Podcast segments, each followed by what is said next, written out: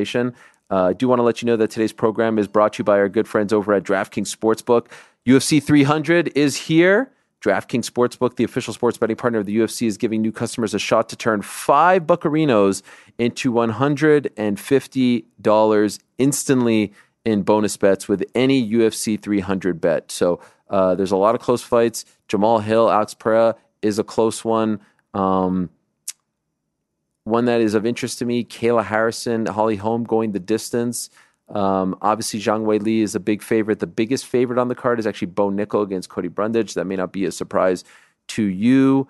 Uh, so there's a lot of interesting things on this card, and the place to be for it all is DraftKings Sportsbook. So go to the DraftKings Sportsbook app now. Use the code the MMA Hour. New customers can bet five bucks to get $150 instantly in bonus bets.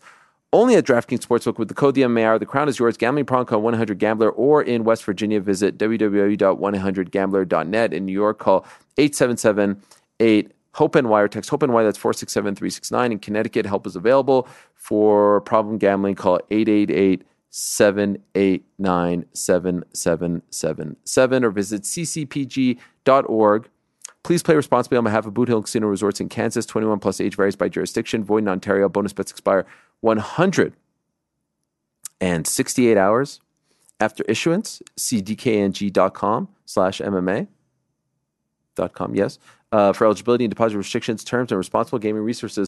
Obviously, it's UFC 300 week in Las Vegas. Friday, also in Las Vegas, it's the second PFL event of the season. Had a great start on Thursday. Uh, Dakota Cheva with a solid win. You had Moldavsky on there. You had a bunch of uh, former Bellator fighters, Liz Carmouche, getting a win as well in her PFL debut. And so I want to let you know that the PFL is back on April 12th with the lightweights and light heavyweights throwing it down. Last week it was the women's flyweights and the heavyweights. You've got names like Impa Kasanganay, who of course uh, won the 2023 light heavyweight tournament. You also have Clay Collard and Bellator former champ one Patricky Pitbull is uh, is going to be on the card against Clay Collard. So if you're in Vegas for 300, go check him out. If you're at home, check him out over on ESPN2 and ESPN uh, Plus. That is Friday, April 12th, live at 9 p.m. Eastern Time. It's the Mixed Martial Arts Hour with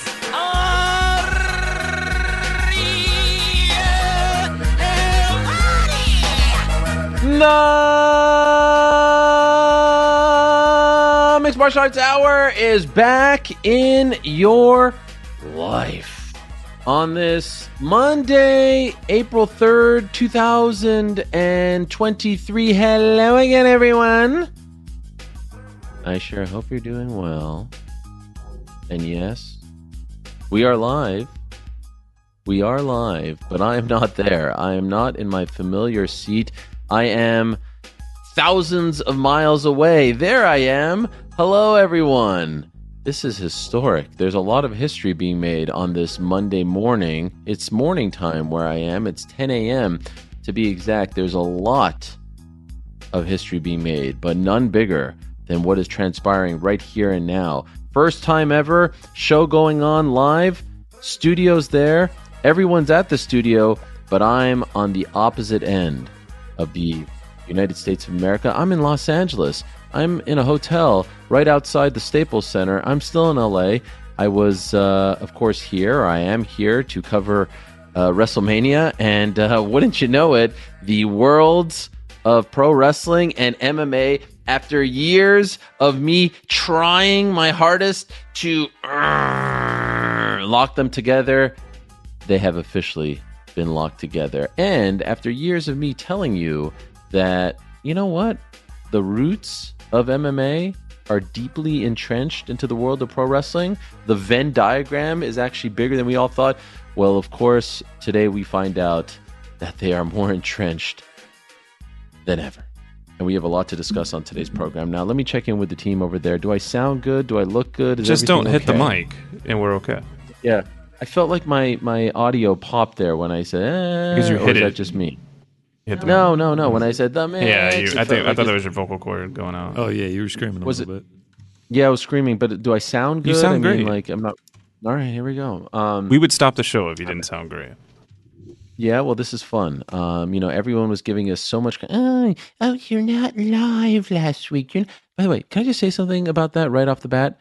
I would say that 99.999999999% of podcasts aren't live. We have spoiled you all, all right? The fact that we do this every Monday and Wednesday live, live, live, live, live. Okay, so we pre tape a show because I'm going to be on a plane and all of you are like, oh, it's not live. I can't bear to watch it anymore. Shut the F up. Well, right now, um, let me just prove to you all this is like my version of, uh, see, it's 1003 it's 10:03. All right, so it's 10:03 a.m. Pacific time. That's 1:03 p.m. Eastern time. As always, we are brought to you by our good friends over at DraftKings Sportsbook. They are the official sports betting partner of not only this program, but more importantly, uh, the Ultimate Fighting Championship. I want you to uh, download the DraftKings Sportsbook app today, and uh, if you're a first-time user, if those still exist, put in the code the MMA Hour, and you get a nice little surprise support them because they support us. Here's the crazy thing we're coming off a weekend where there's no UFC, but there was a lot going on in the world of combat sports. Of course, we had Bellator on Friday, we had uh, PFL's first show of the season on Saturday. We had Anthony Joshua's return to the O2 on Saturday afternoon. We had Gamebred Boxing on Saturday, something called Fight Circus on Saturday as well. And of course, WrestleMania 39, historic event, highest grossing event all that stuff. Roman Reigns still the champ. Holy smokes. All that happened this weekend. And so I was thinking, all right, 287 coming up this Saturday, another PFL event, but we've got the big Izzy Pereira rematch or quadrilogy. There's just a lot that's about to happen, but maybe maybe not a ton that happened over the weekend. And then Sunday afternoon, we get a report from CNBC that it appears as though Endeavor is going to purchase WWE. Now, Endeavor, of course, is the parent company of the UFC. Now, when this comes out on an outlet like CNBC, it's you know it's fait accompli, as they say in the business. And I got to tell you guys, I was having strong UFC 200 vibes reading all of this. I mean, here we are on the you know the day of, the day after a massive event, much like UFC 200 back in 2016 and we get this news that the entity that is holding this massive event is going to be sold um, in probably or is already sold and and and and will have new ownership and all that stuff and this is likely going to come out on the Monday. It was almost exact same thing that happened at UFC 200. UFC 200 happened on a Saturday night. There were strong rumors all weekend that a sale was imminent to Endeavor, um, which is obviously the common link here. And then Sunday, we start to hear more and more. And then by Sunday night, Lorenzo Fertitta does an interview with a local Las Vegas uh, media outlet. And then by Monday morning, the the company is sold to Endeavor for 4.025 billion. And I remember coming and doing this show and talking about it all. Now, Endeavor owns WWE and UFC at the same time. Now, I am not a business guy. Um, I'm not good when it comes to this stuff. I usually lean on Frank for this type of information. So let me read to you what the Associated Press has uh, put out as of 4:31 a.m. Pacific time. That's 7:31 Eastern time because I want to get all the information correct and I don't want to screw this up. WWE and the company that runs the Ultimate Fighting Championship Endeavor will combine to create a 21.4 billion dollar sports entertainment company. That's billion with a B. A new publicly traded company will house UFC and World Wrestling Entertainment brands with Endeavor Holding, excuse me, Endeavor Group Holdings Inc., taking a 51% controlling interest in the new company. Existing WWE shareholders will hold a 49% stake. The companies put the enterprise value of UFC at, get this, $12.1 billion. Remember, 2016 sold for $4.025 billion, and WWE's value at 9.3 billion. So UFC a little bit more. The new business, which does not yet have a name, will be led by Endeavor CEO Ari Emanuel. Vince McMahon, executive chairman at WWE, who is all the way back now, will serve in the same role at the new company, meaning executive chairman of WWE. Dana White will continue as president of UFC, and Nick Khan will be president of WWE. Here's a quote from Vince McMahon Together, we will be a 21 plus billion dollar live sports and entertainment powerhouse with a collective fan base of more than a billion people and an exciting growth opportunity, McMahon said in a statement Monday. He also provided some idea of where the focus of the new company will be, saying that it will look to maximize the value of combined media rights, which is very interesting in my opinion, enhance sponsorship monetization, develop new forms of content, and pursue other strategic mergers and acquisitions to further bolster what is going on. Well, that's embarrassing. An ad just started to read. In any event, um, so there's there's the the bottom line. By the way, the new company plans to uh, trade on the New York Stock Exchange under the TKO ticker symbol, which is interesting. No relation to the um, former Quebec-based MMA organization led by Stéphane Patry, TKO MMA. Shout out Ciryl Gane. Its board will have 11 members, with six being appointed by Endeavor and five being appointed by WWE. I mean, this is this is wild stuff, right? I mean, this is kind of surreal stuff. Um, so now they're all under the same umbrella, all under the same umbrella. Nick Khan speaking to uh, Axios, of course, as I mention all the time, and uh, GC likes to make fun of me for mentioning this, but I do this with the uh, you know with with the thought of transparency in mind Nick Khan, my former agent.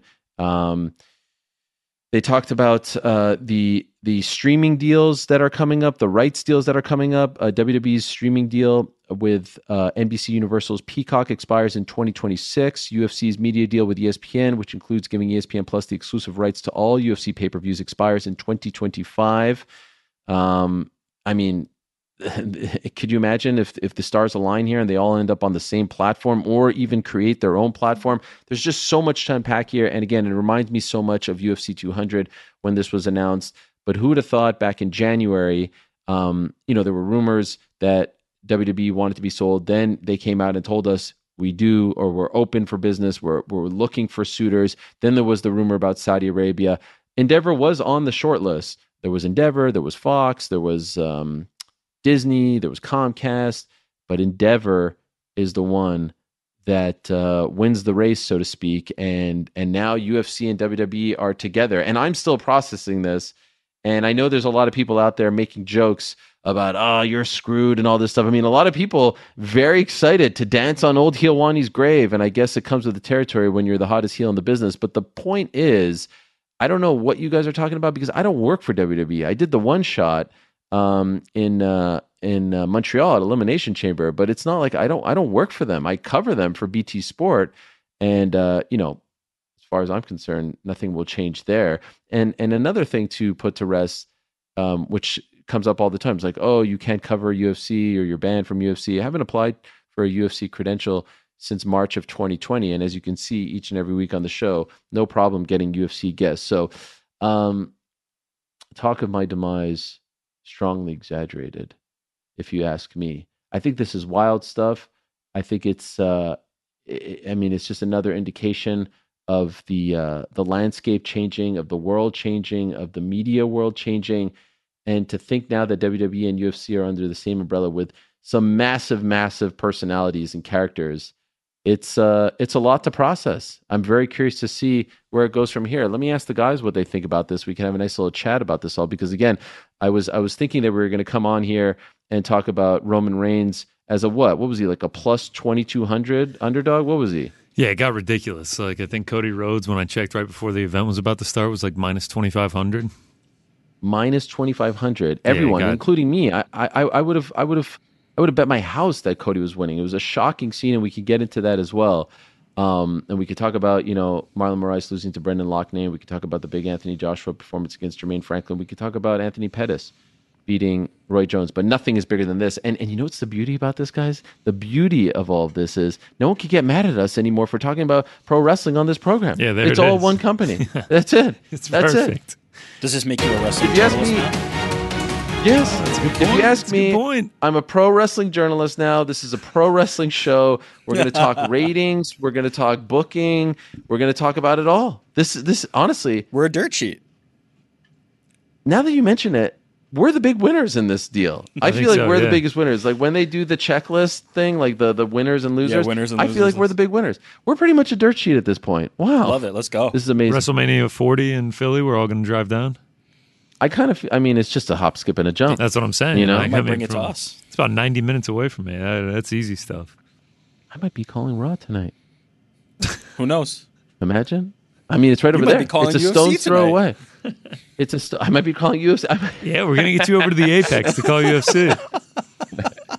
Oh, can, I, can I just make one request to uh, if they if they imagine they do WrestleMania at the Apex next year? I mean, could you imagine? That'd I would be love incredible. That's the first thing. Yeah, that'd be incredible. Your, They your did- they thoughts did- when you saw this? Uh, Yes, I know Performance to Center, but they didn't drag it on for 400 years.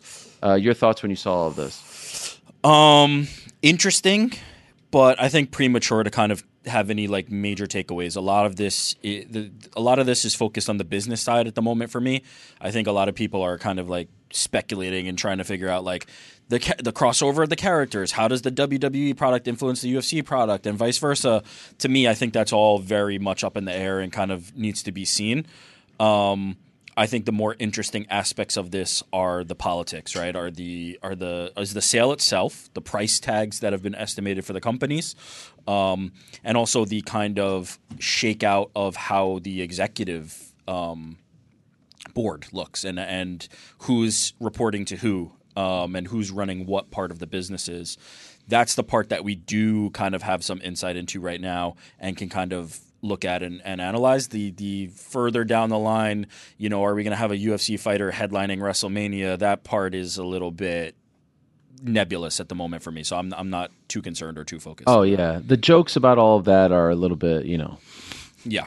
you We've know, gotten a, it's like, quite a few oh, of them. is it- Are we getting Jon Jones against uh, Brock Lesnar? at I mean, that's not even the craziest Conor hit one. it first, did it well. Like we're we're good after that. Like everybody else Yeah. can kind of. Um, why did you do that, Conor? I didn't even see it. no, No, no, no, no, McGregor. Oh, McGregor. Oh, Yeah, my yeah, yeah. apologies. And then he Um, threatened Paul Heyman afterward. yes, that was crazy. Um, you know, I saw Al Foran, um, or is it Foran? Is it Foran or I don't know, Foran? he's I mean, your you saw friend, him, dude. You would know. I mean, jeez. He's the man. He's I don't great. know what his name is, but he's the man. He's incredible. Great guy. Never Uh, met him. Never met him. Yes. Uh, he he was at the post event press conference, and he he told me he asked if he can ask Heyman a question as Conor. Oh. Oh, that would have been fantastic. feud, but they shot him down, unfortunately. Uh, GC, your thoughts on all this? Uh, yeah, I mean, it's when I first saw it, I was like, "Wow, this is crazy." Uh, but I mean, even now, like what, 17 hours after we found out, I still don't fully understand everything that's going to come with it. Like, I was Yeah. kind of hoping to get some clarity as the days went on, and and you know, obviously with this show. Uh, but I mean, it it seems like a huge deal, and the the estimation of how much the UFC is worth now is is just insane. I mean, triple for what it sold for seven years ago or, or whatever it was. I mean, insane. I mean, it feels like a huge move. Really curious as to what they're going to do. You know, if they renew with ESPN for the for the UFC. I mean, you mentioned it. Like, if all of this ended up on one platform, like it, it just feels like they have so much pow- power there. Like, it, things could really get crazy there. Oh, I mean, there's a lot because obviously we know that ESPN has a great relationship, um, you know, with with uh, with the UFC. But now we see ESPN covering WrestleMania. DC was here and all that stuff. Does that lead to a a relationship that we all thought could have happened a few years ago with with WWE and ESPN? There's just a there's just a lot of possibilities, and and you're 100 percent right. This also reminds me a little bit of when um, Zuffa bought Strikeforce in 2011, and was, we were trying to figure out what does this mean? What does that mean? Business as usual, all that, and you come to find out over a year or so, a lot changes and certain people. Now in this in this regard, it's not necessarily one taking over the other, right? It's not a merger, so to speak, um, and so that's a big difference. And so I can see both entities kind of running on their own but I can also see, by the way, uh, a scenario where there's a lot of integration, right? And there's promotion, and uh, like this is this is very you know surface level stuff. But the next WWE pay per view is on May 6th in uh, Puerto Rico, Backlash, and that's the same date as Cejudo and Aljo. I could see maybe those days coming to an end, right? Where they're where they're going head to head.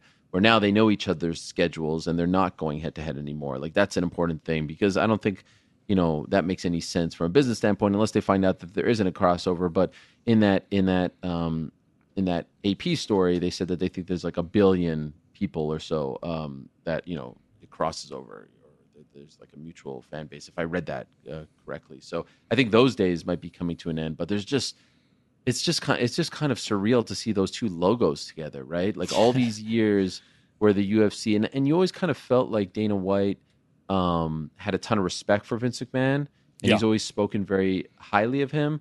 But also, you kind of felt like there was like this healthy competition. Um, you know what I mean? And, For and now with them sort of under the same umbrella, it's wild. Of course, longtime fans of the sport will remember that it's really, you know, like if you really want to do a domino effect thing, Vince McMahon had to clear the Ultimate Fighter, the first season of the Ultimate Fighter, to air immediately after Monday Night Raw back in 2005 when they were on Spike TV. Like it was a time buy, and they asked Vince if he was okay with it, as the story goes. And Paul Heyman has told this story on this show, and he said yes because he didn't really view them as a threat. And so they put the first season of the Ultimate Fighter at 11:05 p.m. Eastern, right after Monday Night Raw. And this is, you know, 2005. Monday Night Raw was was obviously super hot.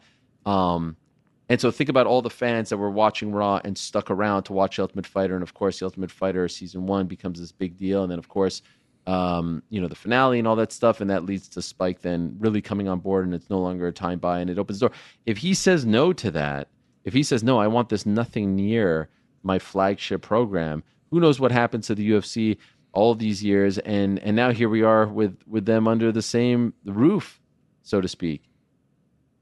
It's crazy. Mind numbing stuff. Mind numbing stuff. It's like full circle type stuff. Uh, it, it's insane. I, I like really had no expectation of this happening. So when it just got like dropped, like, yep, sales done. Uh, here's how much it's for. Here's the estimations, everything like that. Uh, I mean, just crazy, crazy stuff. Yeah. Um, I think you touched on something that I'm thinking about, which is how separated are the products and how integrated are the products, right? It would be silly, I think, to not leverage the, the brand power, the equity that you have of both and try to combine them in, in some capacity. That makes sense.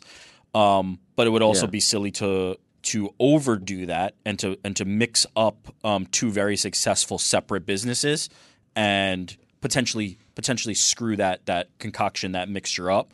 Um, so they have a fine line that they need to walk, and it's going to be interesting to see how they do it. Um, but when it comes to the negotiating the TV rights, being able to come to the table to a broadcaster um, and say, "We've got these two properties that are as hot as any sports properties right now, um, and you can have them both for one price under your roof." That's a very valuable uh, thing for them to Oh be able to God. do. Oh, it's huge. And you're right. I mean, even though the WWE ratings aren't what they were in the late 90s, like it is on fire in a day Yeah. and age where there's no appointment television, where they're getting over 2 million, you know, viewers for all of this. Uh, the combined attendance based on what they announced for, you know, this past weekend was over 160,000. Um, I mean, it looked two nights, out. 80,000 each. Yeah, I- I mean, they are on fire. And the UFC, as I've said on this show a hundred times, is on fire as well. Their pay per view could do no wrong. Their live game. I mean, it's like again, just thinking about the behemoth that this has now become, and thinking what Endeavor now runs and owns. Like as far as the combat sports world is concerned, uh, like it's just gigantic. Ari Emanuel was at WrestleMania yesterday, and and you wonder, you know, what lessons and what applications they will use from their time, you know, as owners of the UFC over the past seven years, and and, and apply it to WWE. There's just so much that can happen now. WWE doesn't need any help. They I was you know, say, if anything, or what things or WWE helping WWE's UFC, right? Huge le- Yeah. like legacy and business, and having now Vince in what's like seemingly like the number two. It's hard to kind of you know suss out the hierarchy um, fully until the roles are clearer. But he's very high in the company. Using a man with that much knowledge and business history, who has run a successful company for this long, could benefit UFC and Endeavor and other parts of the business. I mean, there's there's a lot that could potentially come from this. It's it's wild. I'll tell you what they need to do. The UFC needs to adapt the WWE graphics package because those, every time I watch, I mean, I am just blown away by how good those graphics are. Who do you think stands to gain more from this relationship? I would say UFC. Uh, Because Dana's comment, the way he phrased his statement, almost like they were buying WWE, which I, I Yeah. thought was really interesting. It was a bit of an alpha move on his part, um, and the the evaluation is a little bit higher for UFC than WWE. But to me, in terms of promotion and and and glitz and glamour and hoopla, I personally think WWE does a better job of that as far as presentation is concerned. WWE has been doing this for a long time. UFC has come a very long way.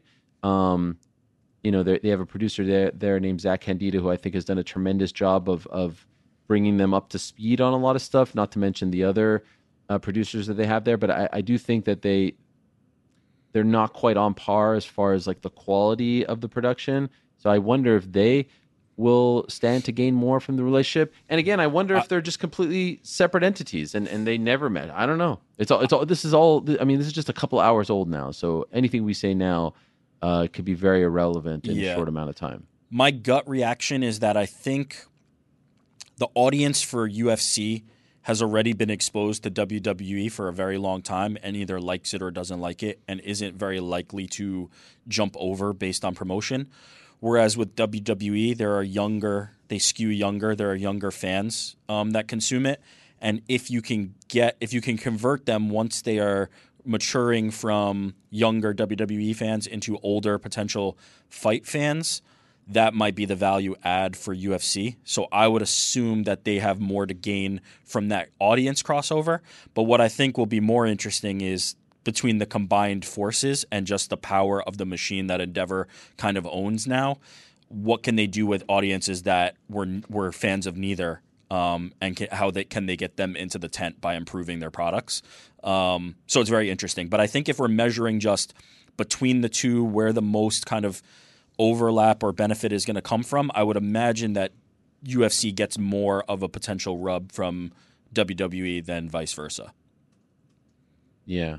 Um I think the biggest thing is the the TV deal. Huge. that to me is i mean that that's worth it's all about tv rights in this day and age it's all about streaming rights linear rights all that stuff um, as you said bringing that to the table as a package deal um, one day them creating their own network once again if, if that's the move um, does by the way does does the peacock deal remain you know like the peacock deal is coming up right as i mentioned before Yeah, and look ti- at the success Timeline wise, just to say it, like WWE is up first, right? Their deal is up for Yeah. negotiation next year. UFC's is two years, so they're they're up first in terms of like existing deal timeline. Now you can right you can manipulate that, right? You can say, "Hey, we're selling this package in two years. You'll have the whole boat, but for now, you have this," and you can always, you know, make that work. Um, but that's the timeline that we're currently looking at. So you wonder with the success that ESPN Plus has had in in becoming the exclusive, um, you know, home of of UFC pay per view in in in America. Does this deal like last night? You could have watched WrestleMania on Peacock for for free, right? Like for four ninety nine. Like there was Yeah, no your sub. extra. Your Yeah, sub right. yeah, price. If yeah, for your sub, it's four ninety nine and or whatever it is now, five ninety nine. And there's it's not like ESPN Plus where you're subbing for seven ninety nine or whatever it is, and then you got to pay seventy five dollars. Are those days coming to an end if you're a wrestling fan, right? Because they've had so much success with that. You now give it to someone. You give it to an ESPN Plus. You you you make a deal, you know, with their relationship. You know, I, I know this very well. Like you know, Nick Khan has a great relationship with ESPN. Um, does that happen? Does that door, you know, does do, do they now become the home of both of these entities? Like, there's just, oh my God, there's just so much there. It's it's a it's a wild time. It's a fascinating time. You hope that it ultimately, and and from our perspective, is good for the performers. You hope that it's good for the talent.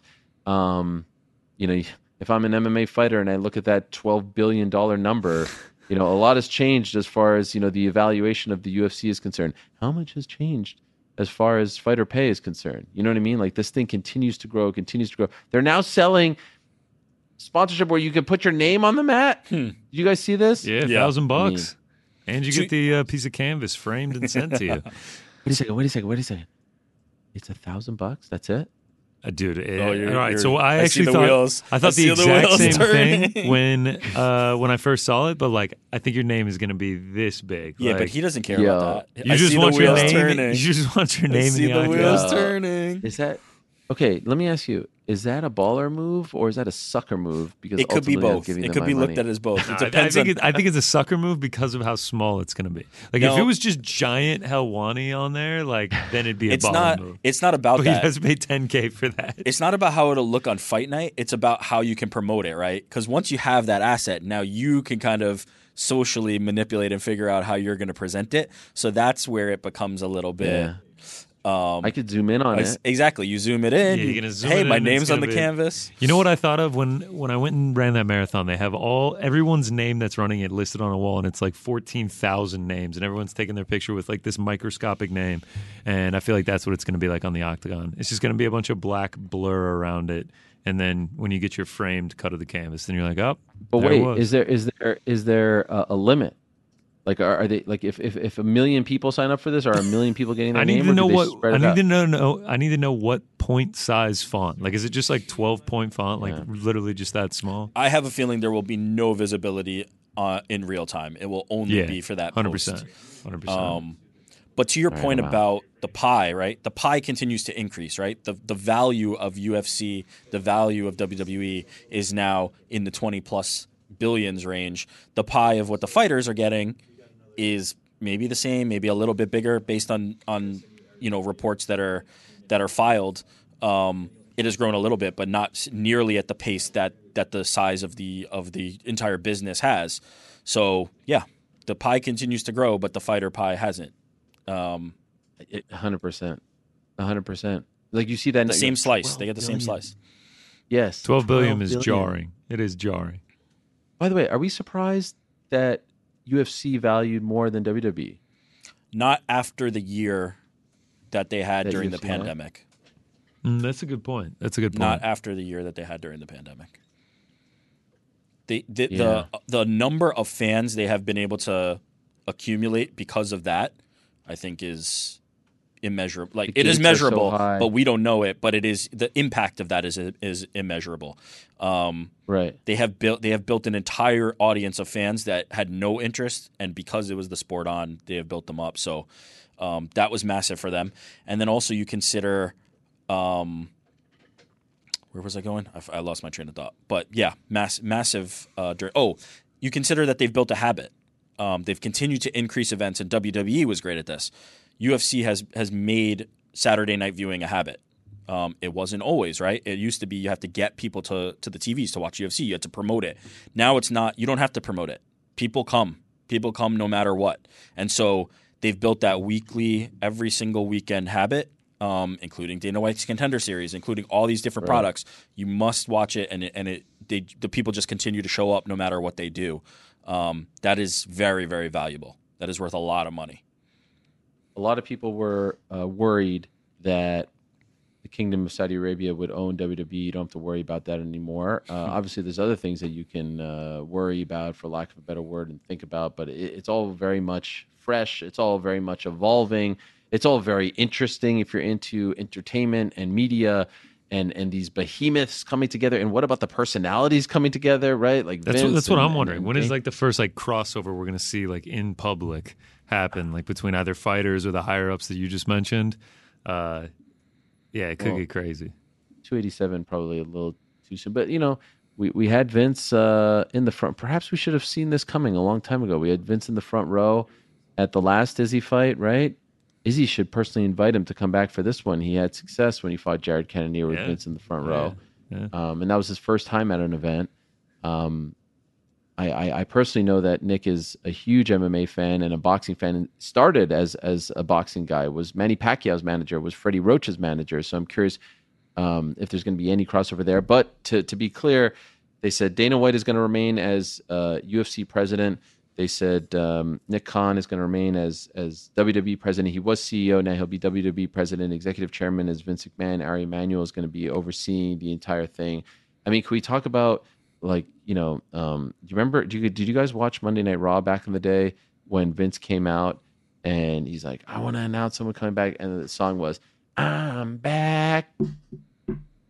And better than ever, and it was Eric Bischoff, and they came and they all hugged on the stage. Does anyone remember that? Anyone? Vaguely, I was in fourth grade, Yeah. and they hugged.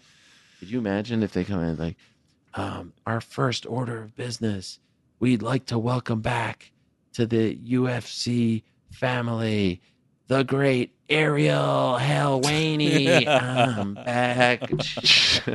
You haven't got any calls yet. Yeah, I know. Why is this not in motion Yeah, is already? this- are you teasing us here? To make things better. I'm back. And what, what would be my first order of business? That would be the Um, walkout too. Apex That is would be- closed down. The You heavy you would, strut. You would shut Apex, the Apex closed down. down. Yeah, yeah, Um, Banners with sponsorships back. Sponsorships on the shorts back. entrances are just Uh, now else? WWE entrances, right? Like none of the none of the just walking to the cage with music. Now they have to have no, theatrics. no, no, no. No. Of course not. Um, DC, you're fired. DC, wow. All right. Damn Okay. Let me tell you something. Let me tell you about, Did- about wait, DC. You, ha- you you see have all this power. What are you even back as? You just announced that you're back. I'm just back. I'm just back in the He's mix. back. I'm the face. What's the 1st You're order? back running the from, press from a role Closing you the never, You're back from a role you never had in the first place. Um, but uh, didn't you see DC DC in Los Angeles or no? Yes, I saw DC. Oh, you know, someone wrote to me on uh, Instagram. You know, it seems like you big up and talk about DC and your friendship way more than because you ever notice like he never actually Yeah, I've never seen talk- acknowledges the yeah, yeah, friendship. Yeah, I've never seen him. Never talk about does. it. I never. Like, I there's no wouldn't even sign know, of me on his set. Wouldn't know There's even, it even existed if you didn't bring Well, it his up. Hall Right. of Fame, you know. The Hall of Fame was nice. I'll give him that. He went All off script. Couldn't even put it in the prompter. He was Yeah, such almost, a wuss. Almost a year though. there I am, uh, media day Thursday, and I'm walking out of the bathroom, and Sami Zayn is just there, and we have a nice little chat, and he's like, "Oh, we're we're we're doing an interview tomorrow." That that video was all a shoot. Now they they took all a lot of the stuff out because I went really inside, and it probably wasn't in my best interest to keep it in. But he said that he thought that DC and I were going to interview him tomorrow or the next day for ESPN. I was like, "No, that's not happening." This and that. Then DC's like, let's go for dinner. Never writes me back, never checks in. Th- this is the best part. Then I go to SmackDown and he says he's going to SmackDown and I'm just taking a walk. I heard Bad Reputation play on the on the um the loudspeaker, so I s- decided to go for a walk. Understood. And um and and uh then uh DC calls me and he's like, "Oh, why don't you come sit with us?" I'm like, "Oh, I didn't I didn't even know you were here." I go sit with him. All right, he's there with some of my old ESPN friends. By the way, that's a nice gesture. them. That where we're where Okay. we're at right now. I'm sitting there for a minute. He goes, "Hey, move to the row below. My cousin is coming to sit here." I was like, Oof. "Golly, All this guy I take comes it back. I take asks it me- back. Then this is the best part. Leaves. I'm sitting in a section by myself. Leaves and doesn't say goodbye. Doesn't say goodbye. Irish goodbye. Just goodbye. leave. Ay, They all ay. leave and don't say goodbye. Don't hear from him on Saturday. Then Sunday, he calls me. He's sitting in the front row. He's like, "Where are you at?" I'm like, "I'm in the press box." Like the, I'm, I'm swimming in in blood right now because I'm so high up. The nosebleeds of all nosebleeds. I need like little like binoculars just to see what's going on. You're sitting in the front. He's like, "Come sit with me." I'm like, "What do you What do you want me just walk down there and sit with you?" He goes, "Okay, let's go for dinner tonight." In my mind, I couldn't go for dinner because I had to work. But I was like, let me just see if he's actually going to call to go for dinner. Never calls. Says, oh, uh, we'll go for dinner or breakfast. Doesn't call about either. I mean, I'm starting to question the whole relationship. So I just want to to question go. the whole I just want to go back to the SmackDown. So you were sitting Yeah. a row in front of him, which that's already Yeah. trouble because anytime you want to talk, No, you have no. to turn around. He was in his row and then asked him. I was to in a different right, right, section. Right, right. You're, so he you're sit- calls me to come sit with him. Yeah, yeah, yeah. I, I'm understanding what's going on here. But when you're sitting there, him and everybody he's with, they all get up and they just leave and don't say a word to you, and you just kind of turn around. No, we're just like- talking there for like a segment. It was like the last 30 minutes of the show. But at one point, they all leave and not a single one says goodbye. And then I just look back. I'm like, oh, they're gone. you guys just left? Well, I thought we were sticking around for the Hall of Fame. Wow. The Hall of Fame came on after Wow. the, the, the show. They probably had a was like, studio to get on? to. What'd you think at first? Bathroom break? Everybody's just Yeah. When did you? How long No, did I it take called for you to give up? He's like, Oh, I okay. called him. He goes, "Bro, I, I I thought you were coming with us." I was like, well, you, you, you didn't even you didn't even tap me on the shoulder. I mean, I'm sketchy. sitting there. Everything's happening behind me. I'm sitting there. I'm Wow. watching Roman and Wow. Cody. He's cutting the go home promo, and and then they just leave. I mean, he got to the top of the stairs and he definitely wasn't like, "Where's He where's like, "Where's? Helwani?" Uh, yeah, I thought Helwani was Whole coming crew. with us.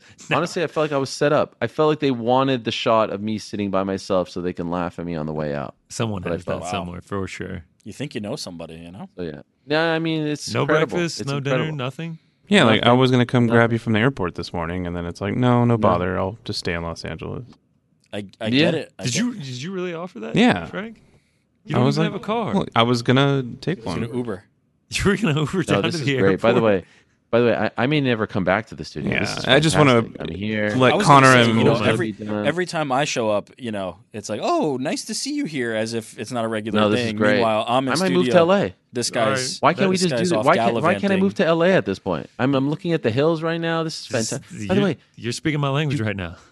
this is incredible. Last year, do you guys remember last year I left? I took the 6 a.m. flight. I, I, I, I landed in LaGuardia. I had a horrible situation with my stomach. Then I had to go. Do you guys remember this? Yeah. And then I had to go do the show on like no hours of sleep. Why did I do this to myself? I should have just done the show like this. Oh, uh, I bet you in the chat they're saying, "Oh, he's not in the studio. He doesn't care as much." Oh. By the way, can we talk about just? I mean, what a finish, right? I mean, was that not amazing? Saturday night, Sami and KO, followed by what? ha- I mean, just I'm thought we I'm I'm Sunday. I'm still buzzing. What? I thought we were talking Sunday. I, I didn't. Well, the see bo- I mean, the whole weekend was just a master class. Yeah, I mean, if did we- you love it? If we're going to talk about anything, we're going to talk about Gunther coming out of nowhere to keep to retain the intercontinental title. I mean, the man, the myth, man, the Walter. legend, Gunther. Uh, yeah, I, I mean, I enjoyed it. Like, I, I don't think I'll ever be like the tune in weekly for Raw, but like You these, were into it, man. You were, these huge although events, you did man. You Yeah. did pull a Helwani. Yeah, yeah, yeah. I tried the I tried the move to get comfortable in the bed before. I mean, it, it went late. It went late. I You didn't expect. I didn't expect Sunday night to go so late for uh, Cody Rhodes and Roman Reigns. And yeah, got in the bed. Eyelids started getting heavy. Next thing I know, my alarm clock's going off. I'm waking up. Roman Reigns ended up winning. You didn't Uh, see any of it? Didn't see a second, but I, I, I caught the highlights. Scrolled Twitter. It felt like everybody couldn't believe that he won. Uh, Shocking. myself Some people hated it. The the next time kinda- somebody says "Let me get comfortable" and stays awake would be the first time ever. you want me to be honest? You want me to Never be totally happened. honest? Never happened. In I was like- yeah, let me get comfortable. I, I thought it was like a foregone conclusion. I was like, I think Cody's just gonna win. Oh, Okay, so so you were kind of I would've you were like house. accepting the idea Yeah. you might pass out, and you were like, yeah, okay, yeah, yeah, yeah. okay. It wasn't like I was like fighting. I was Okay, like, I got gotta it, see got it, this. got I was like, you know, it's it's Okay. 11, 11.30. That's I got to get up in the That's morning. I mean, the We best part was I got to go backstage a little bit. I'm hanging with Ric Flair. I'm hanging with Stephen Amell, Oh yeah, the actor. the actor. Uh, Mensch, freaking Wale daps me up, tells Wow. me I'm the man. Wow. Wale. Okay, that's some, Yeah, that's it says cred right next there. year, Wale Mania, you and me. Wale Mania. Um, you're well, gonna, you'll be you're you'll gonna be headline. running UFC by then, so you might. Have I'll be to, running it, so I'll be like, sure, just check my schedule, put some Yeah. time on my calendar. I'll see if I can uh, check it out. Uh, what, what about what about um, freaking Mario Lopez? Oh my God, this you guy Mario me? Lopez, unbelievable, so good looking in person. I mean, I was just yeah, like I mean, blown it's- away it's by his beauty. Uh, Maria Menounos, Oh, back she was there. back there too. Nice. Everyone was back there. I'm hanging with you know my boys, uh, freaking Big E's back there. Shout out T.J. Wilson asking me for my thoughts on uh, Izzy. I mean, it's just like it's just one big family. I, and then I'm like, man, you know what? I'm so happy that I have this big family. I go to bed. I get the Roman Reigns exclusive Saturday night. I wake up. I'm telling my wife, this is so great. I'm having so much fun covering this. And then the atomic bomb. you thought that you were on this island of of of of of like luxury and you were welcome and you and then just when you thought that you were completely out they pull you back in Th- that trailer guy is going to make this instantaneously. yeah this is good He already Oh, has it. He yeah yeah he's, he's, he's working on it as we speak Yes. no i'm i'm excited about the uh the possibilities here i mean uh, anytime something like this something seismic like this happens it's a fun story to follow For sure. And so we'll see. We could speculate all we want, um, but let's see what happens. Let's see what happens. The UFC and W. But man, it's gonna be interesting. You know what they should do? They should get into boxing too. Just control the whole damn thing. Endeavor Yeah. should get into boxing and freaking uh, fight, buy a Matchroom. Can you There you imagine go. that? Oh, Why they've Oh. got Zuffa boxing? Why do you need to buy a match? exactly. That's Just that's a good that point. off. And I'd even go through the uh, lineup. Speaking of Matchroom, back into the show, Eddie Hearn's going to stop by to talk about, um, and good time to have him to talk about the Anthony Joshua fight, all that stuff and more. Uh, we'll also talk to Anthony Pettis about his big win over Roy Jones Jr. Worlds colliding once again. Kayla Harrison is going to stop by. But first up on the program, we have a man who was supposed to fight at UFC 287. Unfortunately, he's not. He's one of the brightest minds in the game, does some analyst work for ESPN and UFC as well. He's our old friend, Michael Chiesa. Michael, are you there? I'm here. How are you? yeah. Man, you got the You whole drip. You got the whole. Uh, you had everything for Miami, huh? I did. You know, I Oh, did. Uh, it's unfortunate, man. Before we kind of dive into that, the first thing I want to Yes. say is I wish Li a, a, a- a healthy recovery. Um, you know, I've had back injuries myself. They're no joke. Um, they take time, and I hope he takes his time to come back to a full bill of health. And I wish him nothing but the best. He's a tremendous guy. He's a tremendous competitor. Would have been a really fun fight. Um, but I just hope that he heals up uh, very, very soon. Classy stuff. Appreciate that. As do we. He seems like a great guy. It was a fun fight on paper. And by the way, you look fantastic. Can I just? I mean, the hat, the old school. I mean, you just look tremendous. Who, who's on the jersey though? What do we got? the equipment manager for Oh, the Knicks. He's Woo the, York. the Woo York Knicks uh. Oh. Come Oh my god, that is sick! Wow, I'm actually right? quite jealous. I And am then I got this at a vintage store in Seattle. This is from, Uh, uh, yes. Oh my yeah. gosh. Um, when did you find out that Li was out?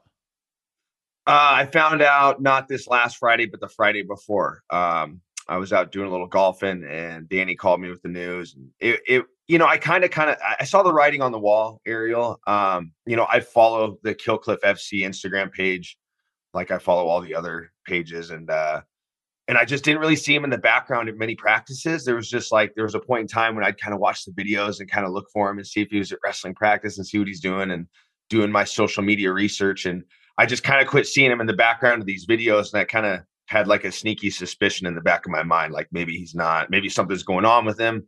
Maybe he's just having private practices. I know he has some of his own coaches out there, so I wasn't too sure. And then, so when the news, you know, when Danny came through with the phone call, um, I wasn't as surprised as you thought I would be. Um, but it just, it, everything was just too good to be true. I was, you know, first camp back in a long time. I'm healthy. I'm injury free. Everything has gone so well, you know, uh, and I got this great plan for Miami and, and my family's coming, my friends. And I just knew like something bad has to happen. Every training camp, every fight week, there's always something that comes up and it just hadn't happened yet. And it just so happened the thing that did happen was me losing Yeah. my opponent losing the opportunity to compete in Miami. Okay, so uh, was there ever any talk of keeping you on the card, of salvaging this this whole situation? Yeah, there was, and I'm not going to name names to, to to of the guys that were offered that turned it down because it was a matter of visa issues and some guys not being able to make weight. I'm not that type of guy to go out there and blast like, "Oh, so and so turned it down." It's like, look, I'm a tough out for anybody at 170 pounds, um, especially if you only have a couple weeks to prepare. Um, so you know, it just nothing really came to fruition. Niko Price was lobbying hard to get in the fight, so I want to give him his flowers. Like that guy was like ready and willing to jump in, but I think the UFC had other plans for him. Um, but just the weight issues, visa issues, things of that sort. So it just it, we just couldn't make anything happen. I, I found that out. Um, I think just this last Friday. So it was like a week of being in limbo, and it was a tough week. You know, just like I don't have an opponent. I'm having my doubts, and I'm trying to make that final push. Um, but when I did get the news, I'm like, I'm going to finish my training camp like I'm fighting. So was, I found out Thursday I wasn't fighting, so I still went to practice Friday. I finished my strength conditioning on Saturday, so I can just at least say like I finished the camp. Like I finished the last two days, the last two Mhm. hard days. I got it done, just so I can say like I did everything I could. Um, and so now I just got to move on. You know, I want Leech to recover, and hopefully him and I can do it down the road. Um, you know, there's one guy I think that we kind of have in mind, uh, and I have in mind too. I would love a, a fight with Gunnar Nelson. I think he's a tremendous competitor. I think styles make fights. I know he's available, and I think that he's interested as well. Um, so hopefully we can get something moving in that direction. Uh, I would even be willing to go across the pond um, and fight him in England in July. I've never done the whole go to enemy territory thing, so I think that that would be that'd be a fun challenge. I think that style presents a lot of challenges, and I think he's a heck of a competitor. So I think me and Gunnar Nelson would be the fight to make. Wow, I love that one. Did you guys propose that? Are they interested? Um, I think that Danny was kind of already making moves, kind of pitching it. Um, and you know, eh, that's about as far as it's gone, you know. So I think that um, Okay. I'm I'm sure Gunnar would be interested in that fight. Um, but yeah, so there was never and there was never really any fights like that were presented to us like, hey, what about this? Like we never really had like a, yeah.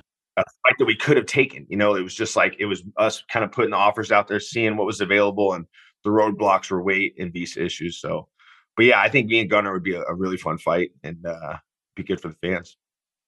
You say July. Uh, that's in four months, three months. So that means Yeah, you're, gonna have to do a whole other training camp. Well, I mean, I that would be ideally. I'd like to fight sooner. Um, you know, but with with Gunnar, it's like kind of an opposite style matchup as to competing against the Leech. You know, I was competing against a striker with a nice left hook. Um, going and eh, going against a grappler, a guy in Gunnar Nelson. You know, this guy got fourth at ADCC. He's got an armbar win over Jeff Monson. Like I didn't even know somebody could armbar Jeff Monson. And if the people that don't know who Jeff Monson is, he's the Snowman. Look him up. Tremendous grappler. Um, but you know, I, maybe June in Canada would be a lot of fun. I've never got to fight Canada, um, but I would like to fight on a pay per view. Maybe International Fight Week. I know it would be another long training camp, but that's just that, that's just the sport. I mean, you can't you can't predict these things. Yeah. You just don't know what's going to happen, and and you know, I want to fight that makes sense. I think me and Gunnar Nelson makes a lot of sense, and if I got to wait for that fight, I'm willing to wait a little while, you know, but we'll see what happens. So I'd be remiss if I don't ask you about Kevin Lee. What what happened with Kevin Lee? Is there any truth to any of this? What's going on here? come on when does that guy say anything that's true i mean this is what he's just trying to find a way to fit into the equation or one of his little nuances he says no kevin lee was never so my my theory is By the Him- way, you, and- you just you just you just cut out there for a second. Kevin Lee was never, and then it cut out. So can you repeat that just for the record? Kevin Lee was Lee, never. Kevin Lee Kevin Lee was never offered to us. That was never pitched to us. That name never slid across our desk. Um, my theory is him and Li have the same manager, Ali, and I think that you know that's they tried to pull the like, hey, Li is out, but this Lee is in. You know, like so. I think they Hmm. tried to pitch that, and to my understanding, um, Sean and the UFC, they they're the ones that shot it down. Wasn't shot down on our side of things. Would I love to silence Kevin Lee and shut him up? Absolutely. You know, so that was not something that that was proposed to us. I think it's something more that they proposed to the powers that be, and the powers that be said no. So Oh. don't be buying annoying? as yeah, as Nick Diaz would say, don't be buying those wolf tickets. You guys are eating up the you guys are t- eating up them wolf tickets. a lot of wolf tickets from that side of the table. Um, I know for a fact. But is that annoying? Like you, you, you, I say you're coming on, and I get a lot of like, make sure you ask him about Kevin Lee, why he's ducking Kevin Lee. I'm like, why would he, this guy duck Kevin Lee? I, mean, I, I don't, I don't understand. But is that an? They're not talking about me. They're talking about you. Is that annoying that this just gets posted and then people run with it and say that you're the one ducking? you know, it's just that's just what that generation of people do. They like Kevin and these young guys, like they like to just kind of throw things out there, you know, throw things at the wall and see what sticks. Like, yeah, he has to turn me down. Like, whatever you got to tell yourself to pump yourself up, go for it, bud, because you're going to need it. Because we will fight down the line. That's a fight that's going to happen again. And I think that if I was him, I think it'd be of his best interest to take that win and run with it because it's not going to bid very well for him if we rematch. So that fight will always be Are you there. surprised? Are you surprised he's Huh? back? You surprised no, he's back? He, I mean, he needed better management. I mean, I think that him signing with Ali was smart. Kevin Kevin says and does a lot of stupid things, but he, there are some smart decisions that he makes. And I think him signing with Ali and leaving CAA was the right move. Um, Hmm. I think that uh, you know him and him getting a win outside the promotion, uh, sneaking by Diego Sanchez, um, and get himself a win, getting back in the win column, also kind of uh, shines him up a little better. But I think that that was smart on his part. I think it was smart for him to go to Kill Cliff. I think it was smart for him to sign with Ali. He's doing a lot of the right things, and he's a young guy. I mean, let me put my analyst hat on. Okay, I think that this guy is very young. He's got a wealth of experience against top tier competition. I mean, he- he's been in there with Charles Oliveira, Edson Barboza, Tony Ferguson, myself. Um, he's he's only fought top caliber competition through his last, you know, eight fights in the UFC. Basically, from Francisco Trinaldo on, he's fought killers. So this is a guy with a wealth of experience, and if he can find a way to stay healthy, and if he can put himself in the right positions, meaning the camp, the training partners, the management, you put those pieces together, I think he can make another run at the title. But that run at that title will come after my time in the sport has come and gone. Because if we ever fight again, I'll be Okay, and so for the record, just to repeat, you would be open to fighting him. This never came up. This was never brought your attention. All good. Absolutely. By the way, what if they the come to you media, in the July? social media stuff doesn't bother me. I'm I've been in this game too long to be bothered by the you know the mom tweets and the you know I, my my phone's been blowing up with all sorts of stuff about me turning down fights. That stuff doesn't bother me, dude. I have other I have I have bigger problems in my life than worrying about people Yeah. chirping at me on social media. If they come to you with him in July or June, are you down now? Like, would you take that now or? do you- My you like focus is Gunnar? Nelson right now, but we'll see what Okay. happens. I mean, if that's what they come up with, sure, let's do the dance, you know. But I think that that's the move we're trying to make is push towards Gunnar. So, and that's a fight that I've kind of had my eyes on for a long time. But we'll see what happens. Uh, obviously, the last time we saw you was the Brady fight, um, Mhm. and I don't think we've talked since. Could, could No, I ask I what your thoughts are on on that fight? Like, what happened? What went wrong? Man, you know, I've never really talked about that fight, and this is, um, you know, no excuses. That was my third fight in a year. Uh, I got COVID right as I was about to start training camp, so I got laid up. My first time getting COVID, I got laid up real good for like three weeks. Couldn't train. Um, I came back. I actually had a good camp, so I wouldn't say that COVID really had any effect on the fight at all. It was just like kind of like I said, the adversities you face in a training camp, uh, in a fight week, and things of that sort. So that was my that was my adversity through that camp was having to go through the whole COVID um, COVID scare. Uh, and I just kind of respected that. Um, you know, he got to my back, and I just kind of wasn't ready and willing to take the risks to get out because I mean, the guy's as strong as an ox. I mean, if you've ever seen him in person, he's a walking muscle. He's he's very very strong. So it's like when he clamped on my back, I kind of shut down a little bit, and then once I realized, like you know, I'm probably down two 0 I got to go for it. So that's when I kind of started to open up, and I had that good third round, and I kind of kicked myself a little bit for not going for it sooner. Um, and maybe I shouldn't have been back in there as soon as, as I was. Like I really like didn't really take a lot of time after the Luque fight. And that that's that's that's the fight. If I could have that any fight back more than any other one, even over the Kevin Lee fight, it would be the Luque fight. And it's not because like, oh, I think I would have won. It's not something like that. It's just like my headspace on the night of the fight was just not there. Like I just like I I had a tough camp mentally. Um I was by myself in Las Vegas. Like this last time I went to Vegas, I brought my team with me. I brought my coaches, my teammates. We got an Airbnb. We were all together. The Luque camp, you know, we were all kind of spread out. Julie was supposed to fight Nunes, so Rick was in Chicago. So I went to Vegas by myself, and I spent too much time watching film on Vicente Luque by myself, and I kind of built him up in my head. And then on fight night, I just, I, I when I go back and watch that fight, I fought scared. I fought like, like I didn't want to take damage from him. I built him up in my head to be this absolute killer. And he is an absolute killer, but I didn't do anything to give myself the confidence to win that fight. And it just kind of, you know, the the walls just came collapsing in on me and I lost that fight. Um, I, I feel like I beat myself. I'm not saying if I rematched him, I would beat him. It's just like I'd like to be the the better version of myself mentally and get another crack at him and see how it goes. But maybe I should have taken more time off after that fight. Who knows? But uh, it, it's nice that this the having the injury that I've had to kind of go through and, and mend over the course of this last year and a half. It's been nice because those those losses feel so far in the past that I don't really feel like I'm like on a losing streak. I just feel like I'm like I'm just about to fight again. Like if I feel like if I fought shortly after the Brady fight, I feel the pressure of, of being on back to back losses. And I've been here before and I know how to fight out of it. But it's this time off has been a blessing because it's just it's it's put those so far in the past. I'm not even thinking about them. I'm just focused on whoever's next and just getting back in the win column. And and so to be clear, that was November of 21. So it's been a full year and change.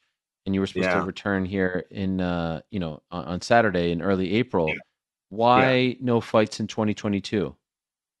So I promised my then fiance, now wife, Kelsey Joe Berger, also now Kelsey Joe Chiesa. Um, I promised her after the Brady fight that I would focus on planning the wedding. So, you know, when I'm in training camp and we're asking, she's asking me about flower arrangements and things like that. It's just like in one ear, out the other. I'm not even thinking about the wedding, focus on the fight. So the Brady fight gets over.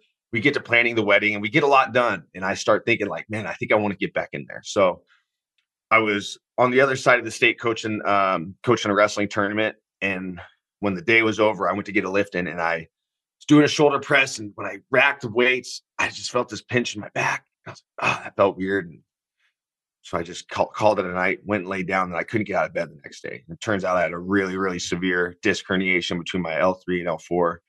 Uh, and that has been that was a battle for a long time. It- it- for people that don't know, like I've I've had a history of back issues. Uh, you know, I had a ruptured disc before I was supposed to fight Tony Ferguson in 2016, my L5, L6. And then uh, I think it was my L5, L6. But yeah, so I've ruptured a disc in the past. And then I had this disc herniation.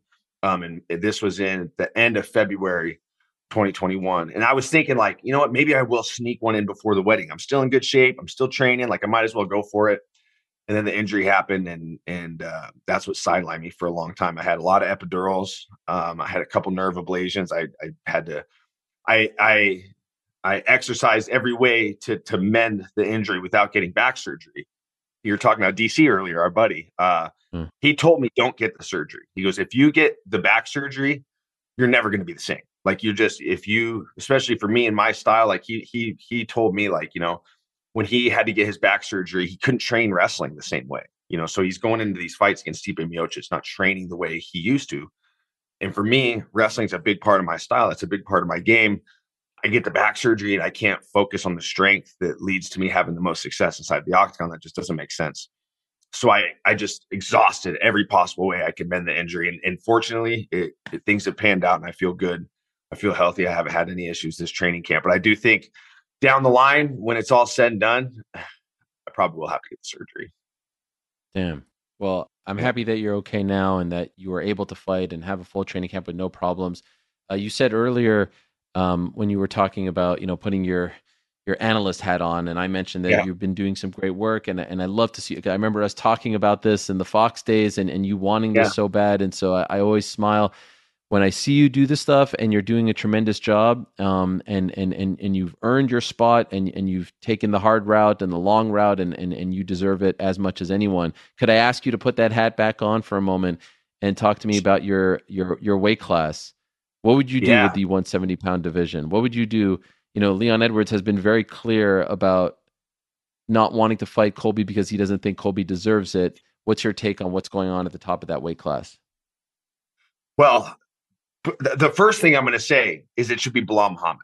I just think that it should be Belal versus Leon Edwards. You do it in July, and there's a storyline there. Like there's there's not really a storyline with Leon and Colby aside from what we just saw when he rematched Kamaru Usman the third time in London. Just Colby being there, that the, the storyline was created there, but there's just not enough substance there. And then you got Belal, this guy that's on this insane win streak, knocking off contenders with single digits next to their name. I mean, he's getting consecutive ranked wins, tremendous win streak against good guys, and you cap it off with a finish over an undefeated prospect and Sean Brady. And you look at the history of him and Leon. He stepped in on short notice to fight him. The fight ends due to a controversial eye poke, and then they're jabbing back and forth. There's some bad blood there. Let's throw Belal in there. He's deserving of the shot.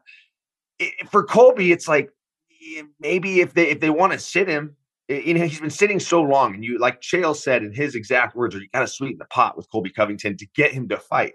So just let those two fight, and then I'm sure Colby wouldn't have he if he's waited this long, he'll wait. He he wouldn't mind waiting longer. Have Belal and Leon fight, and then the winner can fight Colby Covington. Hamzat's moved on, to my understanding, to 185 pounds. So the Colby Hamzat fight is off the table.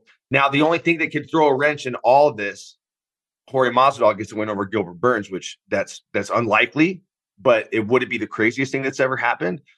That could be the only thing that could kind of rewrite everything I just said, because you have to Hmm. strike while the iron is hot with Jorge Masvidal because he only has so much time left, and that would be a big fight. I mean, three piece Minnesota, the- you know, the the the backstage altercation. There's something there between him and Leon, and it's like, would you want to risk Leon fighting somebody else if Masvidal was to beat Gilbert Burns? I'm not sure. Now, let's say Masvidal loses. I say you do Burns Colby, you do Belal Leon. Boom. Man, I like that. I liked it a lot. I don't know if it's going to happen that way. And I wonder, like, so if, if Masvidal, do you give like, what would you say, analyst wise? Like, do, do you see any path to victory for him? Because I do think he wins on Saturday. He cuts a promo in front of the Miami crowd. How do you not Mhm. reconsider things, right? Like, how do you not say maybe we should go this right? Because he's going to come across as a megastar, right? Like that place is going to go Oh. insane if he wins, right? Is is this a pipe dream though? Is there no shot of it happening? anything can happen. Like when that octagon door Yeah. closes, man, anything can happen. We've seen some of the greatest upsets. We've seen Ronda Rousey lose to Holly Holm, TJ Dillashaw step up on short notice and fight Renan Barao. Like we've seen massive underdogs come through in the biggest moments. Um, could Masvidal win? I mean, it would be unreal. I mean, the, Miami is going to the top on that arena is going to absolutely explode. Like I don't even know what you call it, Miami Dade Arena. FTX is Yeah. no longer in existence. So yeah, Miami Right. Dade Arena is blow up. And there are paths to victory for Jorge Masvidal. I mean, he's as explosive of, of striker as we've ever seen, and he's savvy. He's a veteran. He knows how to train smart. I was really impressed. I listened to his um, his Joe Rogan interview, and he, he's got a very high fight IQ. I think I I've always known he's a pretty savvy fighter, but not as not as much as I as I thought I knew. Like when listening to him on Rogan, he's a really smart guy. Um, Burns has been knocked out, you know, so there there there's something there. I would say it's not a puncher's chance, but there's a chance. But I mean, Gilbert Burns, I mean, the world champion level jiu-jitsu. He's got knockout power in both hands. That's a tall, that's a tall order for Jorge Masvidal. So I, I do think that if he wins, I mean, he could rewrite the script of this plan that they have for Leon Edwards and Colby Covington. I think that it, it would be smart. I don't really know if Colby should be rewarded the fight with Leon Edwards. I mean, I know he stepped up on short notice and made weight, but like anybody would do that. Belal would have done it. Right. Ma would have done it. Burns would have done it. Especially if they knew, like, hey, if you make come here and make weight, like you'll get the next title fight. Anybody would have done that. So can Masvidal go out there and play spoiler? I guess we'll find out on Saturday. By the way, what do you make of this? Uh, and it's very fresh, and, and, yeah. and, you may not have any thoughts. I don't even know what my thoughts are, to be honest. But this uh, UFC WWE stuff, uh, as a UFC fighter, what, what what are your thoughts when you saw it? What were you thinking? I mean, it doesn't come as a surprise. I mean, we're the UFC's just got so much momentum right now, um, and I think that you put the two together, it, it, you you can make for some in- interesting crossovers. Are we going to get Brock Lesnar back? We see Brock Lesnar, Jon Jones. Who knows? Um, it, it is a lot to digest, but I do think it's good for Yeah. the sport. I think it's good for wrestling. I think it's good for MMA. I think there's good personalities that could jump on both sides. Um, I mean, imagine Biggie doing backstage interviews, you know, or something like that. Like, there's a lot of cool Uh-huh. things you can do, you know, and, and uh, I like it. I think it's going to be a lot of fun. Uh, I think the UFC, Dana and Ari, I think they know what they're doing, um, and we'll see what happens. It is a lot to digest. So, I mean, we just became this superpower in in the sports entertainment world. It's insane. Are It they really going to allow especially? chairs? Like, can I can I jump off the top of the octagon now? Like, let's say, like, I mean, you, know, I- you jump off the top I the feel top like the possibilities are endless. five star frog the possibilities the are endless. of the rail. It's it's really insane to think about how far the UFC has come, right? To be in this position to where now they are under the same umbrella as WWE and valued higher than the WWE is is really like you know what I mean? Like when you consider the early days of uh, Zuffa owning it, and when you consider the dark days of the late '90s, it's really surreal to see how far the sport has come. And by the way, not that long, right? It's it that that was not that long ago, twenty something years when Zuffa bought it, and then of course the sale just seven years ago. And initially, people thought that maybe they had paid too much for it, and now look at it; it's being valued at uh, twelve billion dollars. So crazy That's time. Um, c- It is wild. just insane. It's wild. Can I ask you before uh, I let you go? And I don't know if you can do this. I don't know if you're working or not, but uh, Izzy or Pereira, who do you think wins? Oh yeah, I can do this. I can do this all day. Okay. Uh, I'm not working. And by the way, someone that is working is Dustin Poirier. Dustin Poirier will be making his debut as an analyst for I love ESPN. that. And I told Dustin when I saw him, I think I saw him in in Texas at a pay per view. I said, "Dude, when are you going to do the desk? I want to hear from Dustin Poirier. I think he's I think he's got Yeah. a brilliant mind for combat sports. I love his mentality. So I'm excited to see him at the desk and see how he does. And I'm excited to love that. someday hopefully sit next to him at the desk and talk fights. But I think I think Izzy takes it. Um, do I have a little bit of a bias? Yes, but I will remove that from the equation, and I will say, I think that Izzy is just one of those uh, moments where he just there was a, a lapse in his guard for one moment, and it just in in Pereira was able to capitalize for that left hook that he's just known for for closing the show with, and I think that.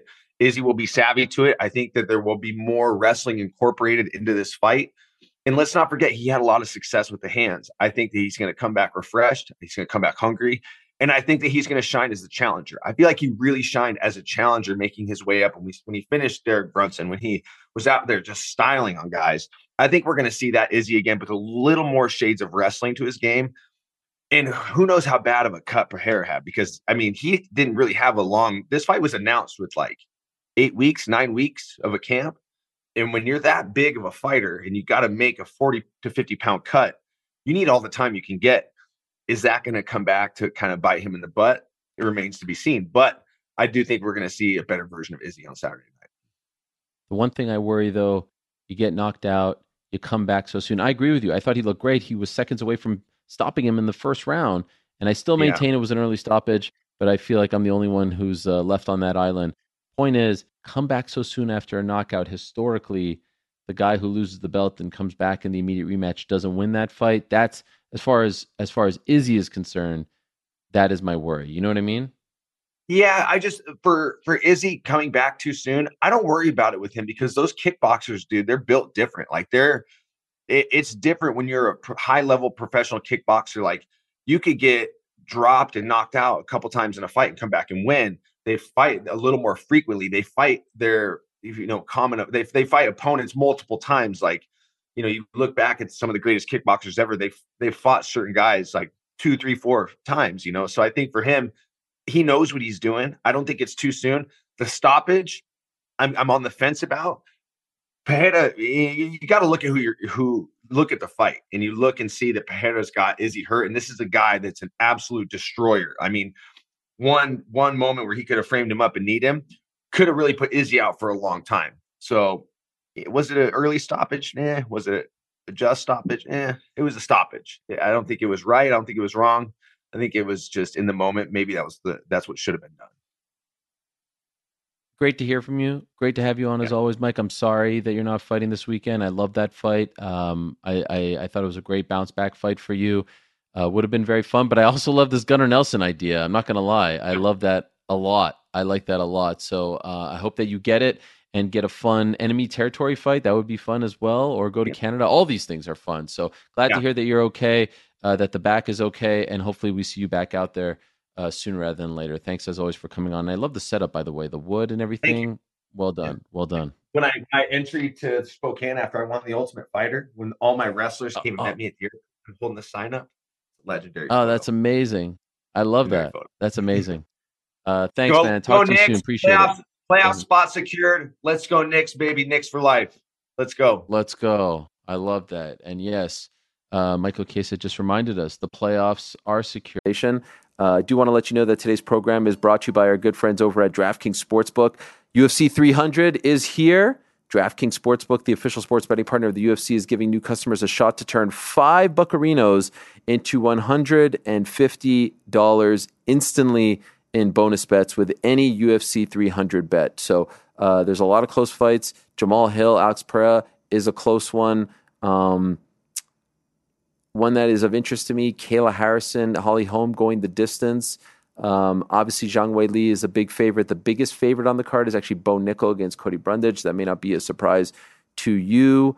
Uh, so there's a lot of interesting things on this card, and the place to be for it all is DraftKings Sportsbook. So go to the DraftKings Sportsbook app now. Use the code the MMA Hour. New customers can bet five bucks to get $150 instantly in bonus bets. Only at DraftKings Sportsbook with the code the MMA Hour. The crown is yours. Gambling problem call 100 Gambler or in West Virginia visit www.100gambler.net. In New York, call 877 8 HOPENY or text HOPENY. That's 467 369. In Connecticut, help is available for problem gambling. Call 888 789 7777 or visit ccpg.org.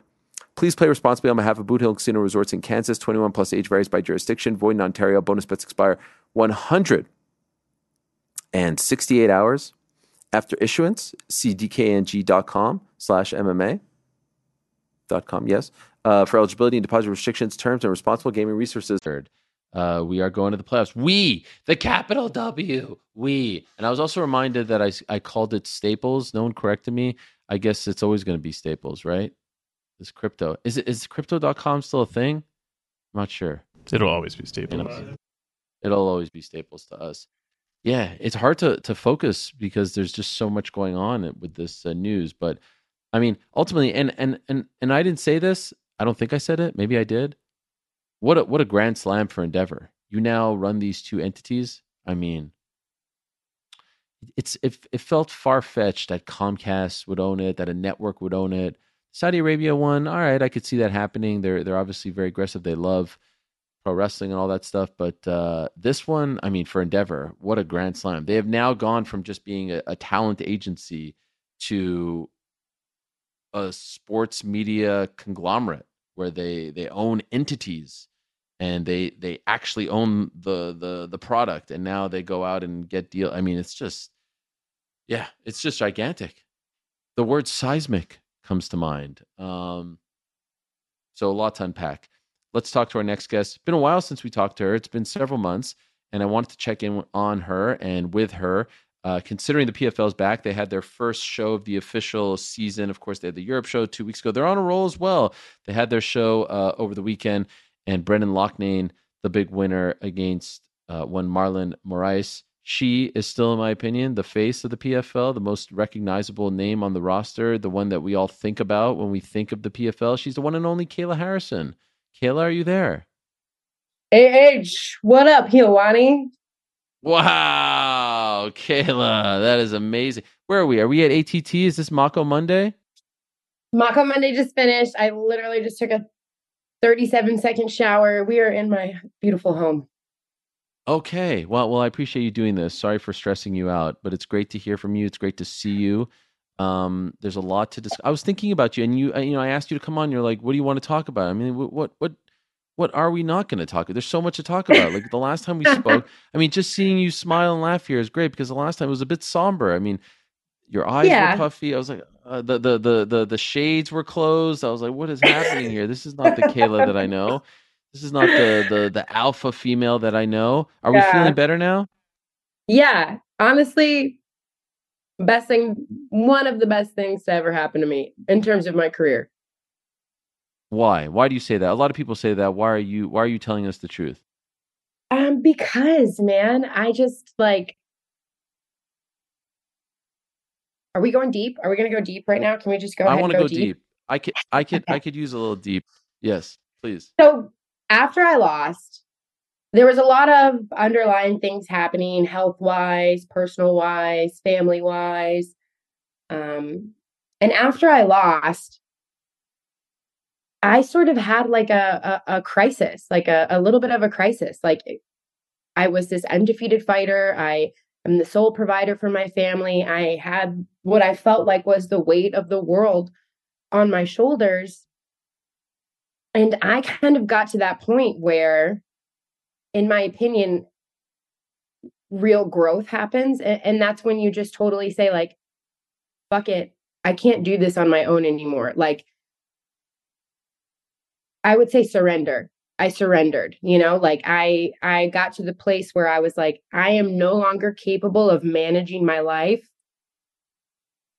like trying to control everything, trying to be everything, trying to do everything, trying to win everything, trying to be perfect, the perfect mom, the perfect fighter, the perfect friend, the perfect daughter, the perfect like it just got to be too much. And I actually I went to Panama um, with a friend for seven days and I turned my phone off. And I only FaceTimed my kids in the morning and at night. And the rest of the time I was off technology. And I just really had like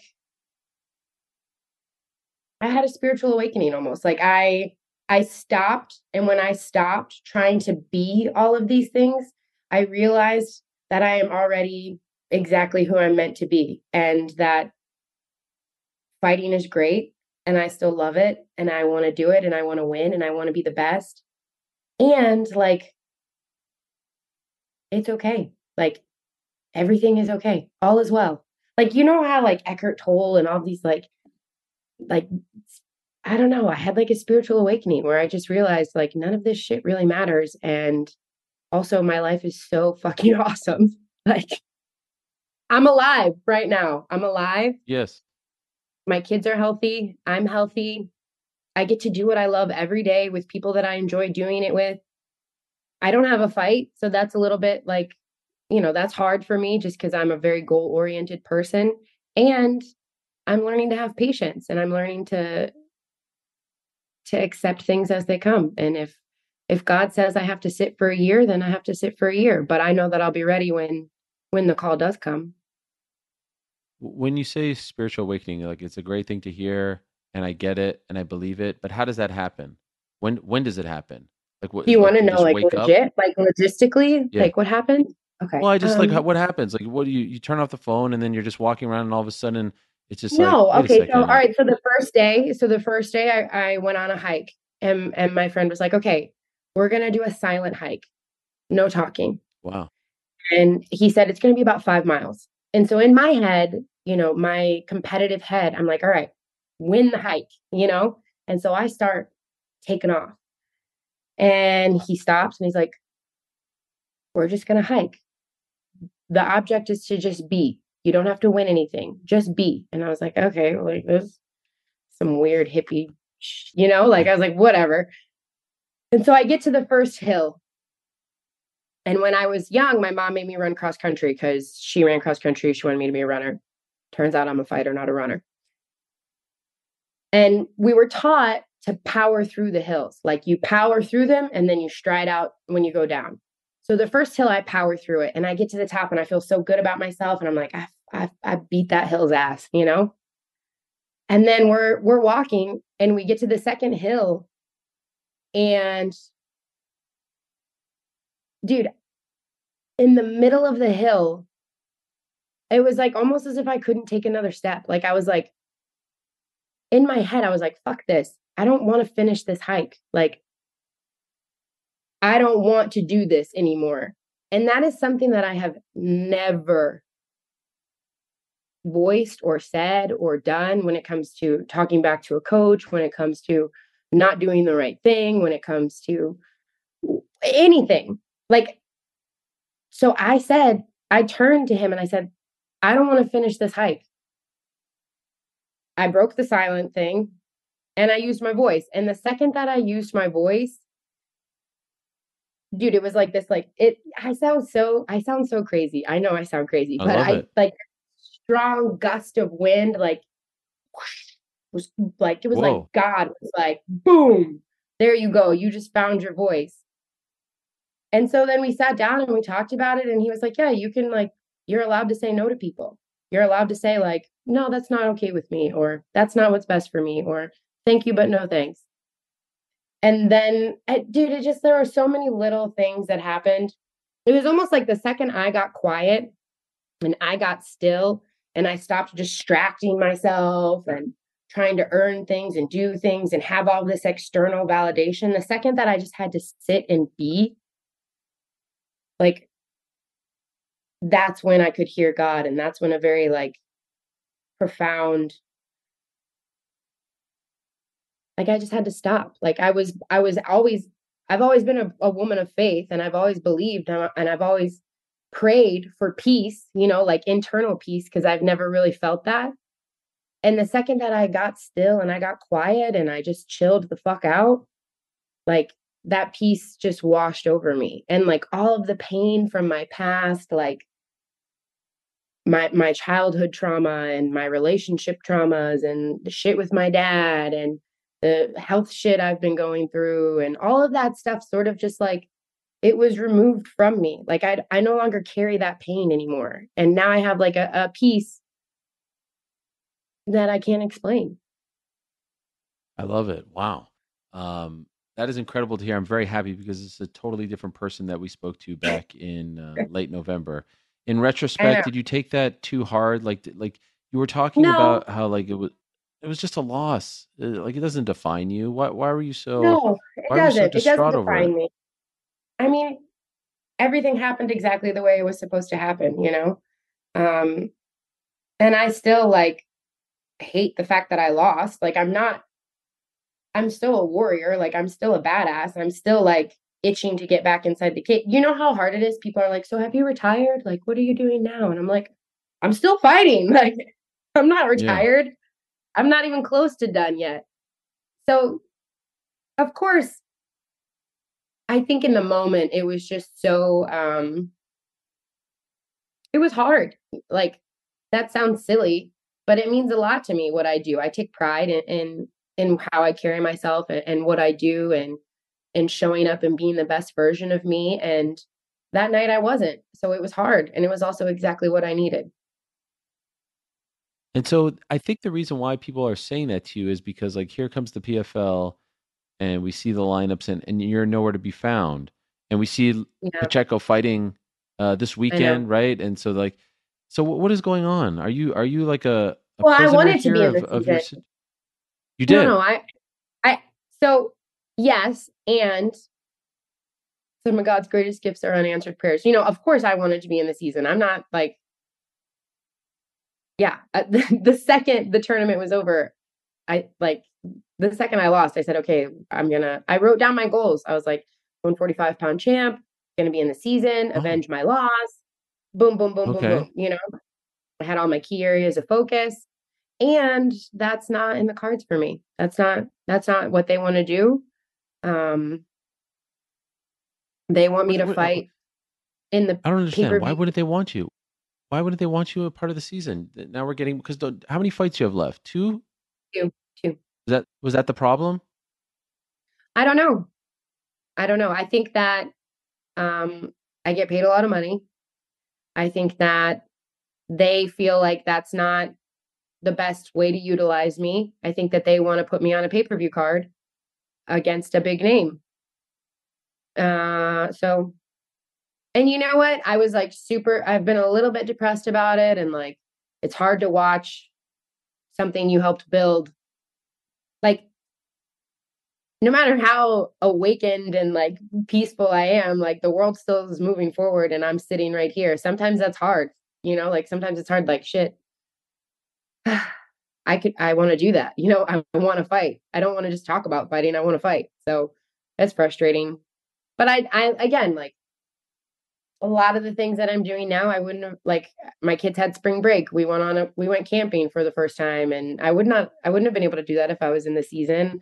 I wouldn't have been able to spend the time that I'm spending with my children now if if I had a fight booked, you know, once every eight weeks. So I'm just trying to take the good with the bad and realize that it's all happening the way it's meant to happen.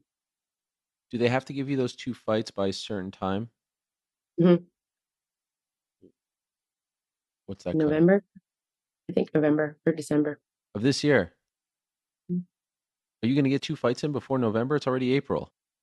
I hope so. What happens if they don't? They pay me and Oh, you get paid regardless? Mhm. It's a great deal. I hope you don't get the fights. Just get paid. don't say that. Why? not Isn't that The amazing? universe. No. Uh, isn't that the dream? I'm one of those you get paid weird people who really wants to fight. Okay, fair enough. Wow, you've come a long That'd way. be like you taking to- a paycheck and not waking up and stirring the pot every day. Like how? Like Oh, would that be what a dream! fun? Are you kidding me? I'd be the happiest person on earth. Don't have to do this job.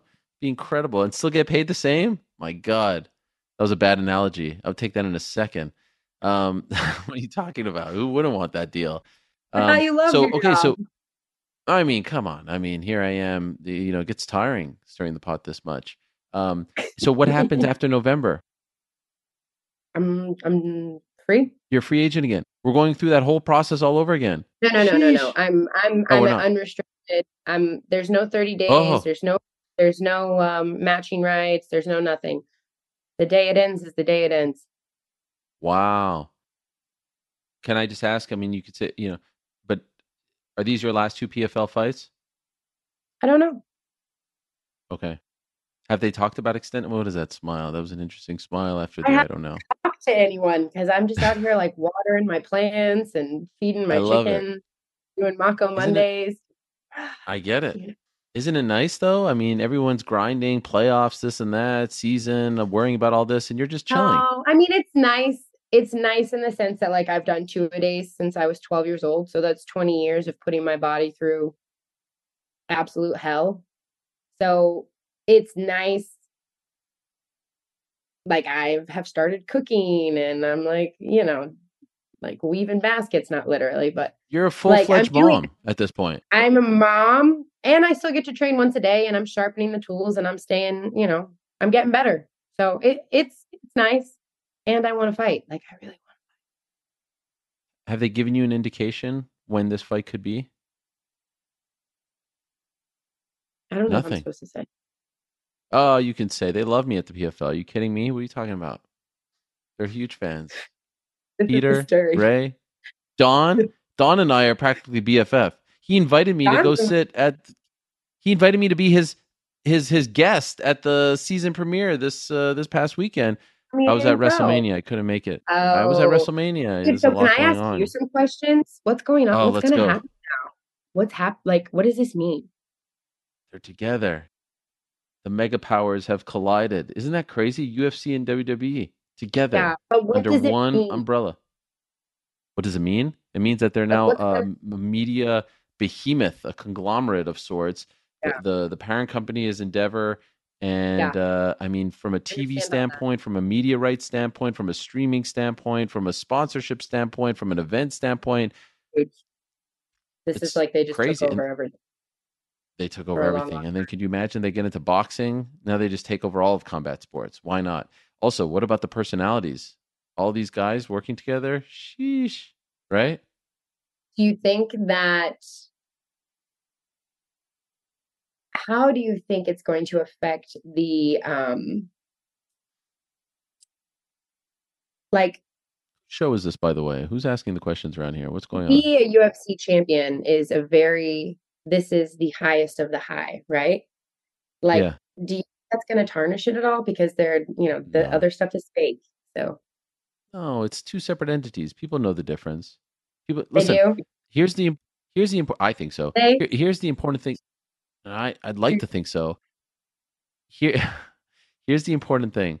The WWE did not buy the UFC, right? Right. Endeavor bought them, so they're just an you know they they own All under they the same umbrella. Uh, It's really big for yeah, they own- Endeavor. it's gigantic for Endeavor. It's like a freaking stroke of genius. They they own bull riding. They own all kinds of things. So it's just another thing in the portfolio, Yeah. a massive thing. But if it was like Vince McMahon running UFC, I can understand where you're coming from. But it's not. You know, Okay. is there going to be some cross promotion? Is there going to be some synergy? I'm sure. It'd be foolish to think otherwise. But as I've always said, Kayla, the roots of MMA are in pro wrestling, and this finally confirms, as I've tried Okay, to tell well, how you and can so you others. say how can you say that the roots of MMA are in pro wrestling when MMA stands for mixed martial arts? What is Yes. mixed martial arts? It's the martial arts, okay? What is that deeply rooted in? In respect, in culture, in in mutual What are you trying to say? welfare. Like You're, you're you're insulting me at this point with show. these comments. It's an art. It's different. It's not a show. It's not a show. Are I you mean, it kidding is me? now. First of all, it is Rich, Rich coming from you, the promo queen, cutting promos left and right. It's not Yeah. a show. I mean, come on, with the walkouts and the music and all the, the ramps. What are you talking about? Let, let me tell you something. If it wasn't a show, no one would care. They wouldn't care about any of it. The more it is a show, the more they care. Jorge Masvidal on. Saturday is going to cut a promo promo in Miami, and that's all going to be pro wrestling. Guess what? Guess what? Pro wrestling is more real than life. Politics is pro. Pro wrestling is everywhere, whether you like it or not. Okay, it's just talk to Dan Lambert. He'll tell you all about it. He has a whole oh, room full of Should pro we wrestling. Should him in right now because he will just like he'll bury me. He'll bury me with the pro wrestling. He He'll be very upset you know, with like, these comments. Blah, blah, blah, blah, blah, blah. Yeah, it's no, life. It's exciting. It mirrors life. By the way, maybe that you know, you know, it's the dream. Oh God! Two fights PFL. God bless. You go over to UFC. We finally get Kayla versus Ronda the grudge match to end all grudge matches. Who is the face of Who American judo? Nobody would buy that. Are you crazy? That would be There are like insane. nine thousand judoka in America, so nine thousand oh, it buys be gigantic. You think she does it? You think she takes the fight? for sure. I don't think so. I think so. She's got like she has two wins over me in judo, so I feel like she would have that confidence. What year? What year were those wins? I don't know. Over a decade ago, probably, right? At this point? Yeah, over a decade ago, but still, No, she's like the big, she's you. got that big sister. uh nah. You're on a roll. You're you're killing What's it. she doing? Uh, Did she is it- WrestleMania? Okay, back She did to me. WrestleMania. It was, it, it was a very non, like it was, No. it was a nothing. Yeah, it was nothing. You weren't- Uh, you weren't do a whole impressed? segment. No, I went to get a pretzel. Listen, uh, you versus Cyborg. you versus Cyborg. Is this the fight? There is this the pay per view fight? I think that that's a fight to make. Yeah, Have they talked to her? I think so. Oh wow, 'Cause I don't understand her situation. Is she a free agent? Is she not a free agent? What's going on? I think she's like a restricted free agent. Hmm. I think Bellator has But this- matching rights, but I don't know. If it's a Like, if it's a pay per view fight with you, Who are you going to fight on a pay per view other than her? You can't fight Pacheco I again, right? Because she's in this, right? Right. Right. Unless she misses weight. Mm. And then they just remove her from the season. I have no idea. I mean, she Do you have listen. I like props to Pacheco. Like she's got a chance to win another million. As long as she can make weight, I feel like it's kind of smooth sailing for her. Um, yeah, I'd fight in the season too. I wouldn't wait for, I wouldn't wait for PFL to organize this. Like she's, she's got to take care of her. Have they told you when they hope to do this pay per view? Yeah. Uh, well, yeah. I just don't know if I'm supposed to say. Oh, got it. And is is Jake Paul involved? Jake Paul is involved in the PFL. Sure. How do you feel about that? Like if he's going to be like the face of this pay per view mm. situation? I feel good. I feel good. He's a disruptor. PFL is trying to be a disruptor. He's um he's obviously a huge deal and he can also really scrap. So Hmm. it's not like we're talking about putting you know some I mean yeah, he's a YouTuber but he can actually he can wrestle, he can box. Oh, you think he fights?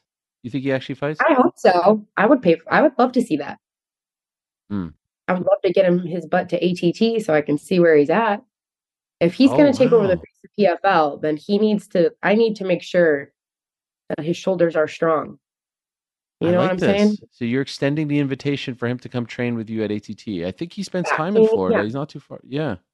I have no idea. I mean, I'm not like up on. I'm not on the up and up of what's happening. But Sure. yeah, no, I would like to help him. And that I'm not trying Wow. to sound condescending. I just mean like No, I know. I take pride in what we've built, and I want to help carry on the legacy. I love that. I love that idea. Um, like Dakota, so the you know, like Dakota comes and trains at ATT. She's, I think she's gonna be the next, you know, big star for PFL. I love, I love watching these people find success through other avenues. You know, this is what it's all about. Like where I am, where I was in judo is because of the things that like AnnMaria De Mars did and Lynn Roethke did and Jean Kanokogi. Like I stood on their shoulders, right? So everything that's happening now, Ronda, M- Miesha, Cyborg, Amanda, like I'm standing on their shoulders. Like the goal is for people like Dakota to stand on my shoulders. It's not for me to be the greatest of all time forever and ever and ever and ever, period. Like I want people to surpass what I do. That's what that's what everyone should want, right? We want to continue to grow and get better and evolve and adapt and help people. But right now it's so if it was up, no, I know. Listen, uh, we're not done yet. So if it was up to you, are not done yet. uh, pay per view at some point this year. First one, Cyborg. Who's the second one? Would it be Cyborg Pacheco? And then you say, you know, peace. I'm out of here. I feel like the competitor in you can't leave without getting that one back against Pacheco. Yes, I feel like that would be Kayla's perfect world. And we don't live in Kayla's perfect world. So I'm not holding on to anything. I'm not like, I'm going with the flow. I'm Mhm. ready for anyone. Oh. I'm ready. But you are I'm much excited. happier. You seem happier. Like I could see it. It was tough to see you in that state when we last spoke. I appreciated you coming on, but it was tough. But you, you seem like a much like you're you're oozing happiness. You're content. You're at peace. I feel it. I feel it. It's lovely. Yeah. No, I am at peace. And yeah, I mean that that is just another part of my journey, you know. I had to go through that to get to where I'm going. So, I'm grateful for it all, the highs, the lows, the ups, the downs, the sideways, the whatever. It's it's all good. I love it. Well, this you see, we did have a lot to talk about, and I didn't even know you were going to talk about all this stuff. So these, I had a- had a know. And I was like, I'm pretty sure he's just gonna ask me about, you know, what am I doing? Am I gonna fight no, I just wanted to check in. Friends, I'm so you glad we're you did. How are you? Yeah. How's everything? I'm doing great. You know, I'm here, um, doing my thing. You're doing and, a lot. um, this is actually You're like basketball, WWE, blah, blah, blah, blah, blah. You are like so many hats. It's the Helwani verse, and we're all just living in it. Oh, are we? Mm, at least I am. At least I am. I Okay, all right. That's all that matters. That's all that matters. uh, Kayla, you're the best. Thank you so much. I appreciate it. I hope we see you soon. And uh, yeah, if you need me to give him a bit of a kick in the butt to get this uh, pay per view thing, I could call up Jake. I could call up Don. You know, just let me know what Yeah, you need you know me. what? Right? I would appreciate that if you can All just right, like I'm on it. I'm on do it. that I'm on it. You do. I've always wanted to be your manager. You know that. You know that. So just let me know. Oh, I would. It would be. We'll talk. We'll talk about what is it? Okay, uh, we'll WWE talk offline. or Oh yeah, whatever. oh yeah, that too. Oh my God, that'd be insane. Can you You imagine Ronda us? WrestleMania 40. WrestleMania 40, you versus No, like Ronda, we would literally her. take over, You would we would mop the floor over. with her. It would be a And 10 you second on the mic, drubbing. like, oh my gosh. Uh, just spitting know yourself, bars. Kayla. Oh my gosh. Anyway, um, I appreciate you very much. God bless. Talk to you soon. Have a great day. All right. there she is, Kayla Harrison joining us. That would be incredible, right? Kayla versus Ronda, WrestleMania 40, Philadelphia, the city of brotherly love. Oh, you know yourself, Kayla. You know yourself. All right, coming up next, we've got Eddie Hearn, the face of not only matchroom boxing, but the darts world as well. They're coming to America in June, but of course, we're not talking about darts here. We have a lot of important things to talk to Eddie about. Uh, he was just at the O2 on Saturday. The return of Anthony Joshua, that was a very big one. Uh, the big win over Jermaine Franklin. All kinds of things going on in the world of Eddie Hearn. He's all over the place. I don't, I don't know where he is right now in the world right now. As they say in Europe, he's all over the gaff, but in a good way. Eddie, how are you? I'm all over the gaff, Ariel. Are you? No, I'm all good. I'm all good. No, we had a good night in London and a little bit of R and R, and off to San Antonio uh, for a, a show this weekend. So all busy as usual. an incredible stretch and uh, congratulations on the great event on uh, saturday i want to talk to you originally if i'm being honest i wanted to talk to you about uh, that win and, and where this leads um, for for anthony and whatnot but i have to say I, I felt like it was a stroke of genius when i saw the news come out this morning and i was like oh i can't wait to talk to eddie about this wwe and ufc eddie as as as as a guy in this world as well what what was your reaction when you found out about this endeavor now owning both entities Amazing, amazing. I mean, you know, um, it was a an incredible move. What a powerhouse of companies. I mean, two two businesses that we look up to a lot, really, in terms of the modelling, the brand values. Um, you know, certainly the consumer base in and out of the ring, and UFC, WWE. You know, I, I, how many times have I said to you, Ariel? I, I tell our team all the time: watch what they do, look how they do it, and and get as close as you can in the boxing world, really. Um, so yeah, it's an interesting move, and let's see what they do now in the terms of in terms of boxing, because obviously that's the one missing for them. But it's a tough business. Maybe uh, maybe they want to stay in things they can control. so so funny that you just said that so interesting because i was just uh, hypothesizing at the top of the show all right so they got pro wrestling they got mma do you think that that's what they're going to try to do I don't know. I mean, look, you know, successful sports businesses have a huge amount of control. You know, going back to your favourite sport in the world, darts. Obviously, we own the PDC, which essentially owns darts. In snooker, which is one of your other favourite sports, we own World Snooker, which essentially is the sport. In boxing, you know, in, in wrestling, they don't own wrestling, but more or less they own wrestling. You know, mixed martial arts, they don't own mixed martial arts, but of course, more or less. So they have a huge control and domination within the sport. Boxing's very difficult to do that. We know that over the years. You know, there's been a lot of financial institutions, there's been a lot of promotional companies that have received investment that have gone, it's our, you know, we want to create a new belt. We want to, you know, run the sport of boxing. And globally, we are the only promotional company that has, has been able to have that effect globally. We don't own boxing, you know, we, but we are the only global promotional company that is building the value of boxing, matchroom, our fighters in international territories. There are individual promotional companies in individual territories, but we do something different. But I don't know, you know, I've always looked at Dana and boxing. I think he'd find it very difficult and frustrating to not be able just to say to people, just to let you know you're fighting on that date and that's who you're fighting, and I'll see you there. You know, I- I'm very jealous of that model. We've said it before, but it seems like in boxing, every single fight is a game of tug of war with fighters, coaches, uh, lawyers, managers, agents, and it's very frustrating. And I, I don't know whether they'd be up for that fight. Hmm. Do you have a number in mind? If if someone like Endeavor came to you and said, "We'd like to buy Matchroom," do you have a number in mind? Um, quite honestly, we're not really for sale. I mean, you know, there's been a lot of speculation. You know, for us, Ariel, we are a family business.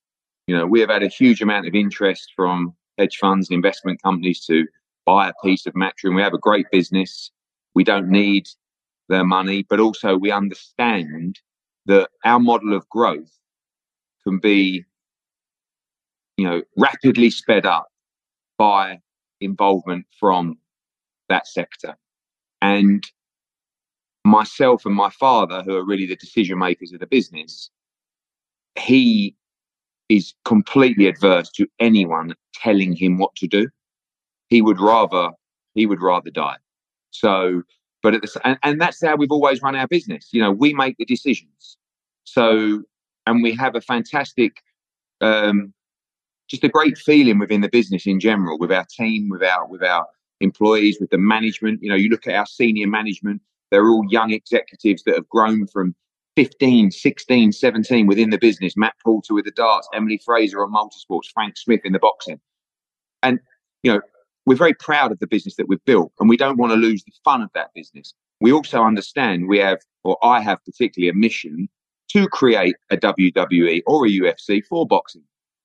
And I can do that. I can dominate over time just by consistency and ability and hard work. But that process can be sped up enormously through aggressive investment.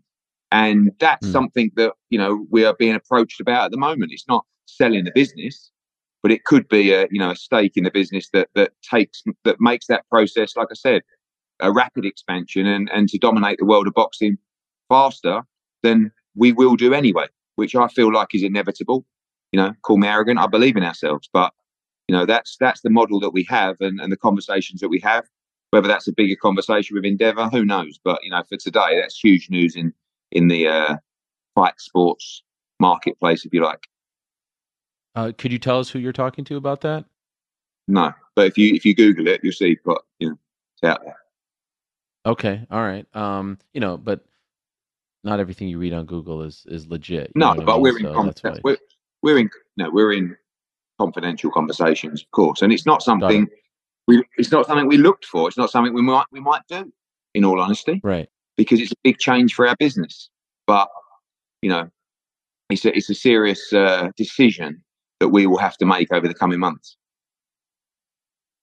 What did you think of AJ? I saw your comments afterwards. A couple of days later, uh, he gets the win over Jermaine Franklin, and um, you know gets back on track, gets his mojo maybe a little bit back, his confidence back. Nice to get a W on the record. But overall, what did you make of his performance?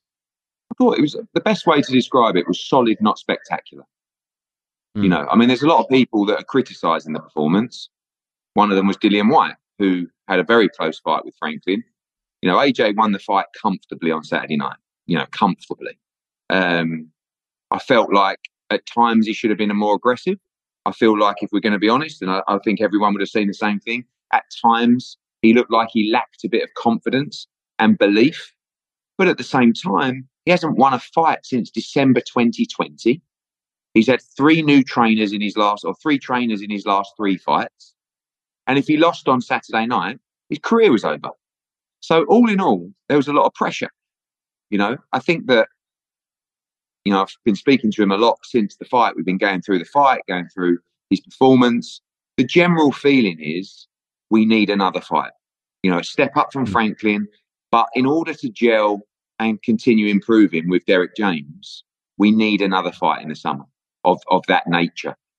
We also know that the Tyson Fury fight, you know, whether that's even possible, may be a summer fight, and, and that, that might be the only chance, you know. So it's a difficult decision next. I think if we're doing it with a view to keep improving and to create longevity and to get him to his best, then we should have another fight. And momentum is key for AJ. You know, he's boxed like twice a year, sometimes once a year through COVID for the last three or four years. I want him to box in July and then again in December. And I think it will do him really good to have a couple of weeks off now and go straight back to Texas with Derrick Jones. Does he agree with you? Another fight, all that, or is he saying, "Get me Tyson"? No, I think. I mean, look, he always every fighter always wants the biggest fights, and you know it's difficult, Ariel. Like being honest, the fans. It's hard to have a conversation with the fans and the broadcaster, even to say, "I think he needs another fight like that." Mm. You know, every fan, every broadcaster is going to say, "Give us Fury, give us Wilder," and I feel like he's got to be a little bit selfish at this point in his career. And and, and at the end of the day, the money, you know, is going to be the money. If you, if you if you don't have a fight that's a blockbuster, the money's going to be the money. But if you want to get yourself in a position to win the blockbusters, then this is the route that you should be taking. Because I feel like another fight with Derrick James reinforce that confidence, believe in what he's doing. I believe he's going to be in better shape in, in December, mentally and emotionally and physically, for the Furies and the Wilders. But it's going to be very tempting in the meantime, if those fights can get made, to not jump straight in. You mentioned solid but not spectacular. Would it be fair to say you were disappointed, or was that what you were expecting out of him in this first No, fight back? I was- you I know, was this first fight I with a new trainer. Yeah, I was relieved to Okay. get the win in all honesty, because you know I felt he'd win, but he hasn't won for you know it's coming up to three years since he won a fight.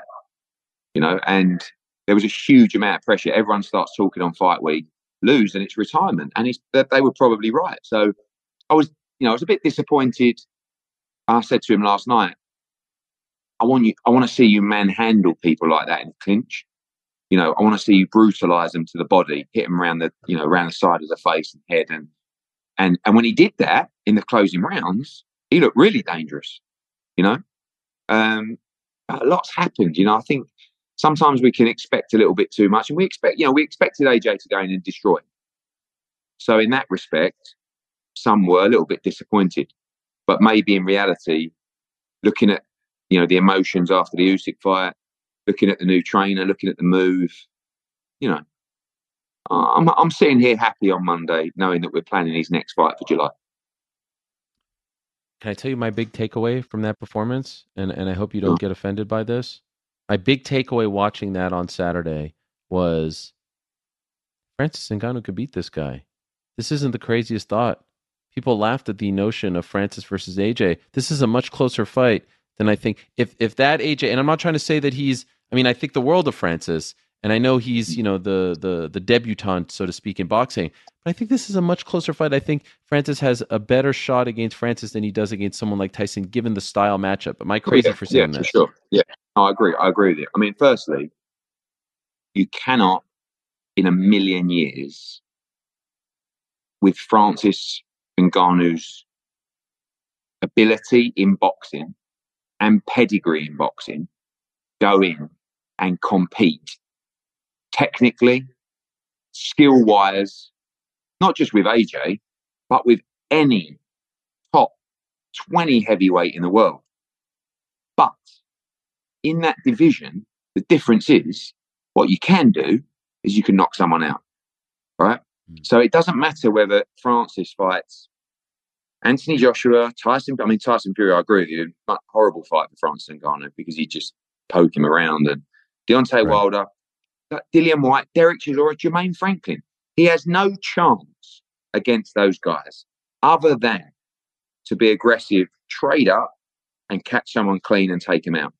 So I think that you you are right in, in your statement in that yes, I think that people I mean people it's not just Francis Ngannou, people would give fighters a much better chance against AJ having watched that performance. In your world, that translates to Francis Ngannou.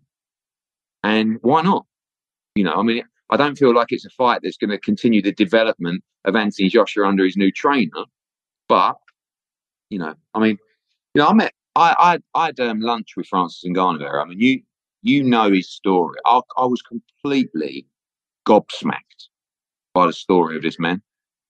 I mean, we sat for two hours and I was just listening to just the most remarkable. I mean, how this isn't a film, I have no know. idea. I mean, unbelievable. I'm sitting there.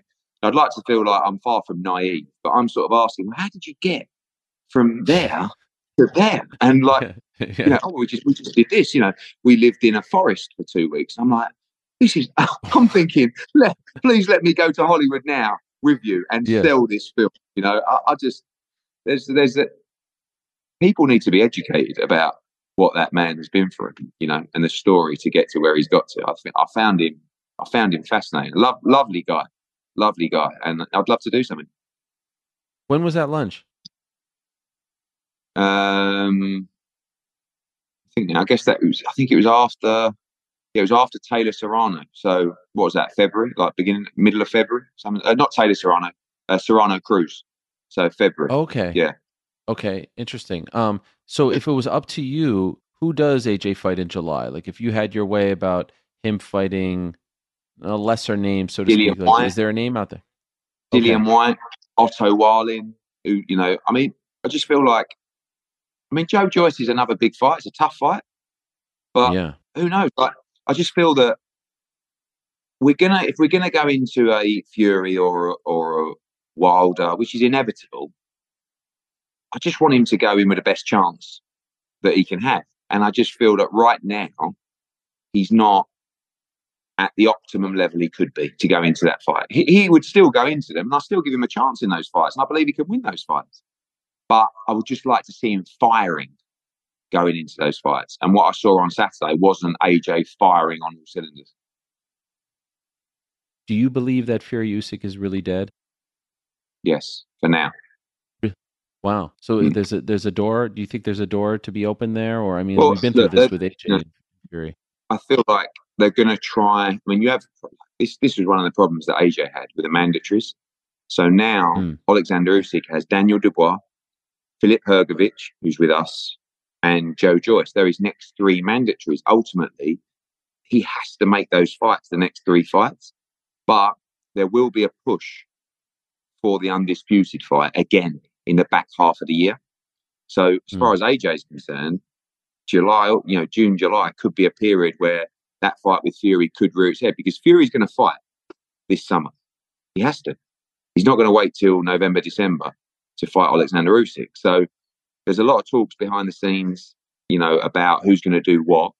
Fury Usyk, in my opinion, is dead for certainly the summer. But I think there, there's a lot of people out there with a lot of money that have unfinished business for the undisputed heavyweight world championship. So I feel that there will be another push to make that fight later in the year. Who do you blame for that fight falling through? Um, some of what Tyson Fury says has merit to it in terms of the commercial value of the two fighters, right? It it it was a bit of a giveaway. Frank Warren went on Talksport about I don't know a month ago and said, "Look, hopefully we get this fight over the line. Easy fight to make. It's 50-50, You know, blah blah blah." And no one expected Fury to push for anything else other than 50-50. It was just gen- generally accepted in boxing that Tyson Fury is the bigger name. Usyk has the two defeats to Anthony Joshua and has the majority of the belts. Let's not me- mess around.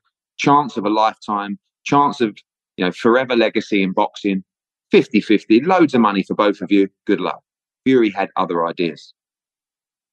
Fury likes to create a deal structure that ultimately you have to say no to. So he came out and he said, and he knows Fury's very smart, and especially in a boxing sense, he knows how difficult that fight was. And when the Saudi deal fell through and the pot of money diminished, Tyson Fury turned around and said, I want 70 30 of a small pot, right? Usyk calls his bluff and says, okay. But when we say call his bluff, he did, but he did it with a reverse with a with a reverse split on the rematch. So Alexander Usyk said it's 70-30 to you in the first fight, but when I win, I get 70% in the second fight. Which is fair, but unusual mm-hmm.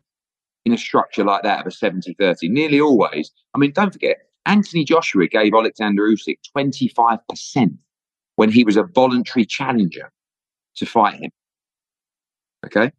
Now Fury, after Usyk has beaten AJ twice and he's become the unified world heavyweight champion with four belts, including the IBO, gets 5% more to fight Fury. So it's ridiculous. Hmm. And then Fury said no. And then he said, well, and Usyk said, well, what we'll do is we'll do one fight 50 50. And Fury said no. Really, what they should have done was one fight at 60 40 to Fury or 70 30 to Fury in the first fight. And if Usyk wins the rematch, 60 40 to him in the second. But no one was hmm. prepared to move. And then it's quite weird, actually, not being involved and just watching it. Then Usyk's team comes out. Alex Krassyuk, he's doing interviews every day. Fury's this, Fury's a coward. And then I just know Tyson, Tyson Fury looks at it and goes, right, bye. Bye, go and fight Daniel Dubois and make five million. Right. Go on, go. And, but ultimately, if Tyson Fury wanted to become undisputed, and if he really truly believed it was an easy fight, like he said, he would have accepted that fight, no doubt. But he knows. He knows how good Alexander Usyk is. And he was only prepared to do it on his terms. Last time we spoke, uh, I asked you about Croke Park, and then all of a sudden, the Irish government is talking about the interview. They're they're calling me some. I mean, it was a bizarre thing. They're like, "Why is an MMA show?" Like, the, I could see the confusion as they're speaking about it. They're talking about it on the news. It was a crazy scene, Eddie. And my favorite part about that, by the way, two days later, I saw you at MSG, and I was doing the thing with uh, Katie. We're reliving April 30th, and I think that's coming out um, on the anniversary, and I can't wait for that. It was an incredible experience to do that with her. She was oblivious to everything. I was like, "What do you think about this crow?" She like, had no idea that all this madness was going on, which speaks to just how special she is as a human being. But I'm just wondering. Since then, of course, we go from the rematch at Croke, and then it goes to Three Arena, and then Amanda has to withdraw, and now we get. I th- by the way, I'm, I'm not just saying it. I'm actually more excited for Chantel Cameron than the Serrano fight, if oh, only because it's the homecoming. But she can make history. I'm not just saying this. I'm not just saying I might be there. I'm I'm excited about her trying to make history, becoming undisputed champion in two different weight classes. But here's my thing: is is it now maybe a negative into a positive because it got delayed? Are there any more talks about maybe doing it in September, October if she wins? And even if she doesn't win on May 20th, but we we suspect that she wins, we hope that she wins. Then we do the rematch against Serrano at Croke Park. Is that possible? Yeah, I mean, a couple of things. Number one is um, I think Cameron is potentially, certainly as tough a fight as Serrano. I mean, she's undefeated, she's bigger, she's undisputed. There's a lot of history between these two as well. And when Croke Park fell through, Taylor Serrano worked, sorry, Taylor Cameron worked really well at Three Arena. So the natural progression, and we go on, we had a pre-sale today with Three Arena. I mean, it's just like the, the lines and the websites are crashing. We've got we've got eight thousand tickets. It's just like really, you know, Wow. we could sell forty thousand tickets for this fight like that on the first day, more probably. So everyone's going to go crazy. Everyone's going to mum. We're going to fill that real quick. We're going to create an unbelievable moment of history where Katie Taylor tries to become a two-division undisputed champion against an Englishwoman in Chantel Cameron, who's a great fighter. Now, the natural progression from there is to go to the stadium. If she loses to Chantel Cameron, that we could rematch Chantel Cameron at Croke Park. Hmm. But obviously, the plan at the moment is to go Chantel Cameron and then Amanda Serrano at Croke Park or at Stadium. So we need to find a date that works effectively for Irish tourism. We need to obviously talk about the deal of the stadium. We know last time it's three times the cost of Wembley to go there. We've got old mate Conor McGregor who's on board. You know, it looks like he's going to be sponsoring the event on uh, May 20th and then helping us maybe with Croke Park. I had a great trip to the uh, the Black Forge Inn when I went over there, which was just the most Tell me about it. day. I just, you know, like I know everyone's got their opinion. I always take people out see them, right? So you hear this, you hear that, you hear this, you hear that. I had, I don't know how long we were there, an hour and a half, two hours, like just the funniest time. You know, I love great energy, you know, and that, this guy is just, he's a pure character. I mean, it was like being in a press conference, right? you know, we're sitting there in the Black Forge and, you know, a beautiful pub, by the way. I mean, he's done an unbelievable job, right, you know, in his hometown where he lives. And all of a sudden, you know, a couple of his cameramen turn up and stuff like that. And in he comes, Conor. I mean, we've met once before at Katie Taylor fight, literally for five, ten seconds. How you doing? Yeah, blah, blah, blah. And he comes in, you know, and just the energy, you know, and the enthusiasm. I mean, that's one thing that I took out of it is you know that in boxing, and this obviously sits alongside MMA as well, you fall in love with the sport. He's so passionate about boxing, about mixed martial arts. He wouldn't sit down. You know, I mean, he's ordered a steak. He's standing up. He's showing me how he's how he'd fight this guy and how he'd fight that guy. And then he's telling me about was it Nate Diaz fight when he's on his back and he's got a bad knee and he's like, you know, and I'm just, it's like a million miles an hour. But it's like, we should do this, we should do that, you know, let's do this, let's make it happen. And I, you know, I just, I, I'm sure everyone's got their opinion. My opinion is I love him. I think, I think he's such a character. You know, in life, you want to be around people where you go, I'll never forget. Like I'll never forget that moment with Conor McGregor. You know, and be fair to him. Like I know that there is an element to everything that everybody does about publicity and exposure, but he has a genuine passion for Kate. Like he he loves Katie Taylor. He thinks she's amazing. Like she's a hero in that country, and Mm. he wanted to help make it happen for her, for Ireland as well. And I, I'm sure he gets stick as everybody does when they reach those kind of heights. But I had a great time.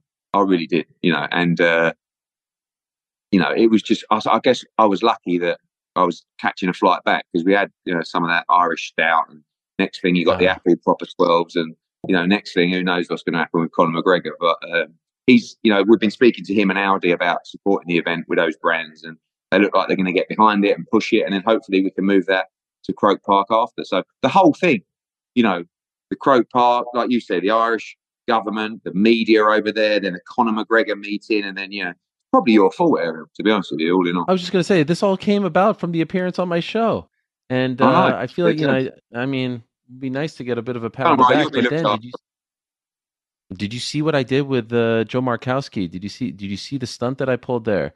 I invited him to the studio. We had a great chat, but of course, we have to do the darts, the three on three, which Yeah. you know we don't have to bring up what happened when I went up against you. Um, Mhm. and then what happens is I, I I I I'm feeling myself a little bit, and I offer the deal. If I beat him, I get to be a part of the broadcast for for Katie and and Chantel Cameron because you know last time I was in Dublin, 2014, it was Conor's homecoming. And you know, I've been trying to champion the KD cause here in America for all this time. I felt like I needed to be there. The Irish love me. I don't know if you know this, but I'm sort of like an adopted son over there. And so what happens is I lose Eddie, but then we go double or nothing, and I beat him. So whether you guys like it or not, whether DAZN likes it or not, I have to be because Joe's a man of You're his in. word. I have to. You're in. But haven't you done some big basketball deal now as well? You, you, you know, We're doing a you're absolutely. It's crazy. Now, what what is my role going to be? Can we talk about that, or is that for offline? I mean, you know, What for? I, I mean, I think, I think whatever you want it to be. Presenter, Wow. carte blanche. interrogator, commentator, analyst, I love all it. round, all round good guy. You know, I mean, Makes it feel bigger, just a smidge bigger. I mean, Katie coming home is big, but like this feels like we've taken it up a notch. No, do you What know you what? Uh, one thing I've noticed about you is, you know, and, and look, it was only a matter of time before your ego got out of control, Aaron. But you know, I, I like it. I think we deserve it. No, it would, you know, having you around, granted, gives it a big event feel. I appreciate that. That's very. You have to be there. I will you. make sure you're there. Appreciate that. Um, a couple other things, and then I'll let you go. I appreciate this very much. Can we get Canelo versus Benavidez? Well, I mean, yes is the answer, but Yeah. contractually and in terms of what I've been asked to do, which has been in his head for over a year now, or nearly a year, is rematch Dimitri Bivol. Like he will not be happy until he gets a chance to avenge that defeat. So I hmm. don't like. I mean, that I said the other day, David Benavidez at 168, and I, some people will say, "Shut up, Eddie, you're talking rubbish." But the, the general man with a with a with a with a smart head will agree. Dimitri Bivol at 175 is a tougher fight for Canelo than David B- Benavidez at 168. It just is, right? Benavidez, great fight. They're both tremendous fights, but Eddie Reynoso and Saul just are desperate to fight Dimitri Bivol and try and avenge that defeat at 175. And I think after that, I mean, I've heard that Benavidez has signed a deal with PBC where he has to fight Charlo, Morrell, and somebody. It's like a three fight deal. But open to starting those conversations. But my instructions from Saul and Eddie Reynoso is John Ryder, which is my mandatory, coming back from injury, and then Dimitri Bivol in September. After that, he like this guy is a beast, Ariel. He will fight absolutely anyone. If I said to Canelo Alvarez, you know, some people think you don't want to fight David Benavidez. he would literally fall on the floor laughing. Like he has zero fear of fighting anyone. But in his head at the moment, I don't think he can sleep properly till he gets a chance to avenge that defeat. The Mayweather defeat hurt him, but he was like what 22 or something like that when he fought him. Dimitri Bivol, he, he's he's absolutely certain he can beat him, and he goes into that fight as a massive underdog. By the way, that's the Mm. that's the mad thing. But after Bivol, hundred percent he'll fight Benavidez, and it'll be a great fight, huge fight. And of course, next up for him is uh, May 6th back home in, uh, Yeah. in Mexico, which would be quite the Yeah. scene. Incredible. Um, last thing before I let you go, what is going on? Do you do you, do you need me to come over there and uh, you know lay the smack down on some people? First, I see you and this guy Simon Jordan on Talk Sport. I mean, you're going toe to toe, all kinds of drama, and then over the weekend. Eddie Hearn, Conor Benn, and the poison at the heart of British boxing. This piece in the Guardian. What is happening, Eddie? I thought you were like the patron saint over there. Like, what, what is going on? Where are all these haters coming from? That's what I said to you. I guess it's like what I said. Once you get to a certain place, I cannot believe, like, there is a real sort of common thought that me, Matt, like, we control sport. You know, this whole thing about Conor Benn, where ultimately mistakes were made, but you leave it in the hands of the governing body and the commission because you don't really. We're a promotional company. We, it's not our right to make certain decisions, especially contractually. And all of the blame goes on to us instead of the commission. It's unbelievable. And you know, the Simon Jordan thing is actually quite good. Like it's just good. I gave him a good little like no one outspeaks him, but obviously, you know, he's he's still a bit sore from that. Um, but then the one the one at the uh, the Guardian at the weekend was unbelievable. It was such an unbelievable hatchet job, right? Where this guy Don McRae, who is by the way one of the top writers in boxing, kept coming to me for little bits of snippets without telling me the basis of the story he was writing, right? Spoke to all these people to get their opinions and, and, and apparently all these things that happened and never came back to me once and said, This guy said this. Can I have your can I have your feedback? Can I have this? So I wasn't happy with Don. And I told him and he took his tweet down. Um because it was out, it was bang out of order. But honestly, we've been talking about this Conor Benn thing every day for eight months. It's uh, it's been a testing period. I won't lie because there's a lot of people that want to bring me down in the industry, and it's probably part of it's probably my own fault because I do wind them up and you know I'm I'm aggressive at what I do. But that's just me. I'm not going to change. I'm not going to start being two faced and and being nicey nicey to people like some people and try and stab them in the back when they're not looking because that's the game. That's the boxing industry. But there is definitely a movement to just you know and and i look at our schedule ariel like this is i don't mind people trying to bring me down i don't mind people trying to mess with my head trying to make me upset trying like that's just life what i won't have is an imbalanced opinion of certain things and when i look at our schedule and i look at the DAZN schedule right and i look at for the uk subscribers we're talking about particularly here you've got anthony joshua against jermaine franklin You've got Bam Rodriguez this Saturday uh, in San Antonio. Brilliant card. You've got Tank against Ryan Garcia. You've got Rakhimov against Joe Cordina in, in Cardiff. Brilliant card as well. That's just 80, right? Then in May, you've got Canelo against Ryder. You've got Katie Taylor against Chantel Cameron. And you've got Leigh Wood against Mauricio Lara rematch, right? That's just in May. That is all part of your subscription on DAZN. No pay per view. No, that's the first Joshua fight seven years of pay per view, right? And then you look at everybody else's schedule. Talking, let me talk UK for now, and it's like people. Are, I'm just, I get lost with that, and and that's the one thing that aggravates me a little bit that we don't get the credit and we don't get the respect for being an outright number one. So I've just taken it upon myself to be the bad guy. Don't forget, everyone's trying to push me out in America. Right? They all get together on the phone. Oh, Han, what we got to do is say this, and you did it. You know, every interview. It's like, but it's like, isn't that how it's supposed to be? I mean, really, if they didn't care, if they weren't afraid, would they even say anything? So it kind of gets me up in the morning. But Is it not exhausting though? You're like, ugh, uh, Yeah, enough of this. Conor- I'm the tired, Conor right? stuff- I'm not talking about like you know, people like to play the emotional and mental health card a lot in life. I call it more bad days a lot of the time, right? I know that that world exists, but it's been tough because every day they're out for you, the knives, you know? So it's like, but that's what they want to do, Aaron. They want to grind you down to a point where they'll say stuff, they'll make up stuff, they'll st- and it's like they hope because it's the only way they can beat you.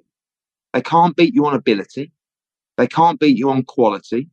They can't beat you on consistency. And they definitely can't beat you on work rate.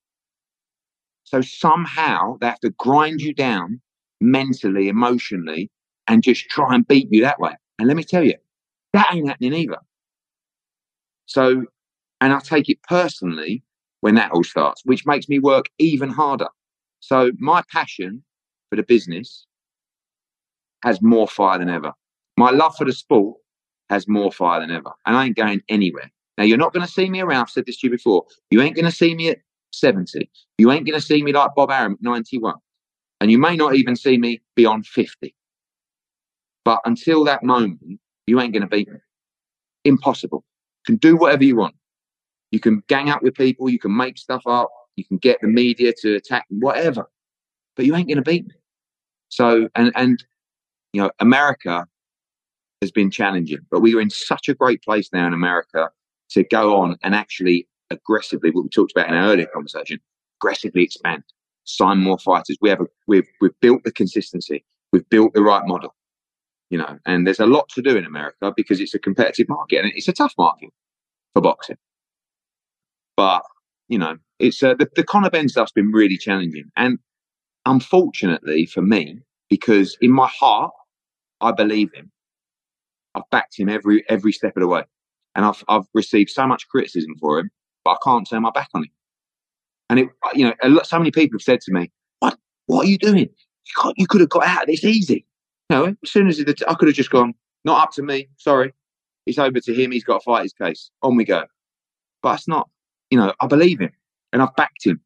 And and everyone says I shouldn't have, but I'm not. Again, I'm not going to lie to you. I'm not going to turn my back on someone that I believe in. So call it a mistake, call it whatever you want. I, that's how I feel. And there, there's no benefit to me backing him if I didn't believe in him. Like I said, so easy to get myself out of this. And I've taken unbelievable stick from the media and fans. But in my heart, having been sit, sitting with him 30 times during this process, with his dad, with his trainer, with his family, and seeing the tears, seeing everything, I believe him. And that's why I won't give up on him. Will you remain in business with him? Yes, he's going to fight in June, and it's going to be a challenge. Oh. And by the way, the one thing he must do is he doesn't have a British Boxing Board of Control license, right? Mhm. But I So where's that going to happen? one. That fight? Looks like the Middle East or America. But I want him. He has to fight. You know, the, the bulk of his career has to be in Britain. But right now, with the way the board are acting and the way Conor's acting, you know, I said to Robert Smith on Saturday, let's get together. Come on, let's try and work this out. And he wasn't really interested, in all honesty. He was like, well, send that. And and it's like, this is the problem. At the moment, Conor Benn's saying, fuck, it, I ain't fighting in England. You know, I don't want to give them my money. I'll, I'll fight internationally. And, and the board are saying, oh, he's banned. I, you know, we'll try and stop. They're writing to commissions around the world to try and stop him from fighting. The whole thing is a Hmm. complete mess and it's out of control. But I believe him. It's, it's, it, when he fights, it's around a year since the adverse test. Like he's been through a hell of a lot. He's gone through the process of WBC. They've reinstated him in the rankings. They've said you're clear to fight, but he must go through that situation with the British Boxing Board of Control. But they've got to they've got to give him a fair hearing because at the moment the way everyone's acting, everyone's lost their head, and it's it's. I want to draw a line under it. It's been eight months nearly. You know, it's like every day Yeah. I get asked about it. So Um, Lucky and, I'm a and do we have an opponent? I want it to be Chris Eubank Jr. You know, it's Oh, gone from it's gone from family legacy to pure hatred. They're DMing each other every day. Like both of them want to beat the absolute, you know, behind off off each other, and it will be absolutely massive. It will be up at 160. Let's do it. Let's get it over with, and let's move on. And if not, Chris Eubank, perhaps Gareth A. Davies. Oh, Gareth A. Da- Gareth A. Davies is a big uh, big star in the UK right now. I mean, oh my gosh, walks up there with the microphone. Even I wouldn't have the balls to do that. Just walk right up He's there on the guy. Don't even He's ask him character. live on the air. Oh, I know. Sheesh. Oh, I know. But that's but everyone's saying, "Oh, Conor Benn, what a disgrace!" Push. I mean, that that talks for honestly. Talk about agendas. Wow. I mean, like they have hammered us, hammered him, hammered him, and he hasn't helped himself because you know what? I haven't given him any advice on this legally. I haven't given him any advice on this from a PR perspective because he doesn't want he doesn't want to be told. He just want he'll say what is on his mind, and he's messed up on a load of things, like in terms of just not being professional or actually going through a process. But he's, you know, he he believes completely that he's innocent. He doesn't want any help. He just, but unfortunately, it's a very very difficult situation. And if he is completely innocent, like I believe, this has been the most horrific eight months. I wouldn't wish it on anyone, anyone. But he's been through that process with the WBC. Now I would like him to go through that process with the British Boxing Board of Control as well. So hopefully everyone can have a clear head. Fascinating stuff as always, Eddie. Thank you so much for the time and the insight. Good luck this weekend in San Antonio. That's, uh, I mean, Rodriguez is a tremendous talent. Anytime he fights, it is fireworks. Uh, I can't wait for the upcoming fights, and hopefully, I'll see you out there in Dublin. It'll be incredible. I look forward Is to the one thing I will say just very quickly, right? Is I know the UFC is built off strong cards and competitive matchups, and that's the general principle. Boxing fan or MMA fan watching this interview right now, watch our card on Saturday on DAZN. Seriously, from top to bottom, brilliant 50 50 matchups. Not, you know, we know Bam Rodriguez was fighter of the year last year, etc. But beneath that, Unified World Championships, Ray Ford Magdaleno, one of our young stars. Some some some fighters that honestly, people watching this have probably never heard of. But if you're interested in boxing and you're always talking about MMA and boxing, just watch on Saturday on DAZN. Honestly, I think you'll love it. Love it. We'll be watching. Thank you, Eddie. Good luck and talk to you soon. Appreciate it very much. Okay. There he is. Eddie Hearn, head man over at Matchroom. Tremendous stuff, tremendous insight on uh, a load of topics. Anthony Joshua, Katie Taylor, Conor Benn, Canelo Alvarez, even getting his insight on the uh, the news of the UFC and, and WWE now as one. Uh, and yes, shout out to our good friend Gareth A. Davies, the warlock, Kung Fu Panda himself, involved in uh, a bit of a, uh, I don't know what you would call it, a, uh, a fracas, a brouhaha. Uh, he was working the Anthony Joshua fight on Saturday for Talk Sport, which is a behemoth over there. I mean, they are, you know, agenda setters, if you will. Um, close to ESPN here in America, radio, but they do a lot of uh, digital stuff as well. Um, he just he just he just pulled up on on old Conor Benn sitting in the uh, front row and asked him, and he pushed his microphone aside. Guy's been through a lot. Uh, there are questions to be asked. He hasn't done an interview, so uh, don't necessarily blame uh, Gareth for that. But uh, an interesting scene. And now, if you if you Google Conor or Gareth, there's a ton of articles about the whole situation. Uh, speaking of boxing, uh, let's stick to the boxing theme conversation, but let's talk to one of our own. Anthony Pettis was back home in Milwaukee for the first time since his fight against um, one Benson Henderson a decade ago. This time competing as a boxer at the Fiserv Forum against Roy Jones, and he won. Headliner for Gamebred um, Boxing, Gamebred Boxing 4. He won in front of his home crowd. Another win for him in Milwaukee. He's kind enough to join us now to recap it all. Anthony, my man, thank you so much for the time. Congratulations. Has reality sunk in? You beat Roy Jones in Milwaukee. Does this feel like a dream? Yeah, bro, it's crazy, man. Even like the, the day after I woke up, I'm like, that really just happened, man? It's, I mean, it's Roy Jones, bro. Like I grew up watching this guy. You know, like what he's done in his career is amazing. So yeah, it was. Uh, it's, it's, it's crazy to even like think, even say it out loud. It's, it's insane. How would you assess your performance? Pro boxing debut, like what did you think of how you did out there? Yeah, I mean, honestly, I, no, I, I knew I was going to try boxing before I, I call it quits in, in my fighting sports career. Um, and uh, you know, the opportunity popped up. You know, it was a higher weight class at the time. I was already bulking up to go to like welterweight. So, um, you know, when the opportunity was presented, it kind of just worked out where I was like, yo, I'm, I'm gonna be fighting a bigger guy. Um, I think I did very well with the game plan. You know, my coach uh, Jorge Capetillo put together a good game plan that uh, you know, it worked. You know, he was like, we're not gonna knock this guy out. He fought Mike Tyson, so you know, we just uh, we kind of outpointed him. You know, try to keep him on his heels because he's dangerous when he's moving forward. And uh, you know, we had a good solid game plan.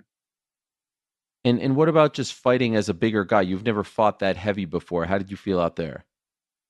Yeah, I definitely felt out smaller. You know, I feel like his punches were throwing. You know, his, his power, his punch, the power of his punches were a lot harder than my power punches. That's why I was throwing a lot of volume. You know, so I feel like I was hitting him with the big body shots. But you know, when when I went upstairs, he had pretty good defense.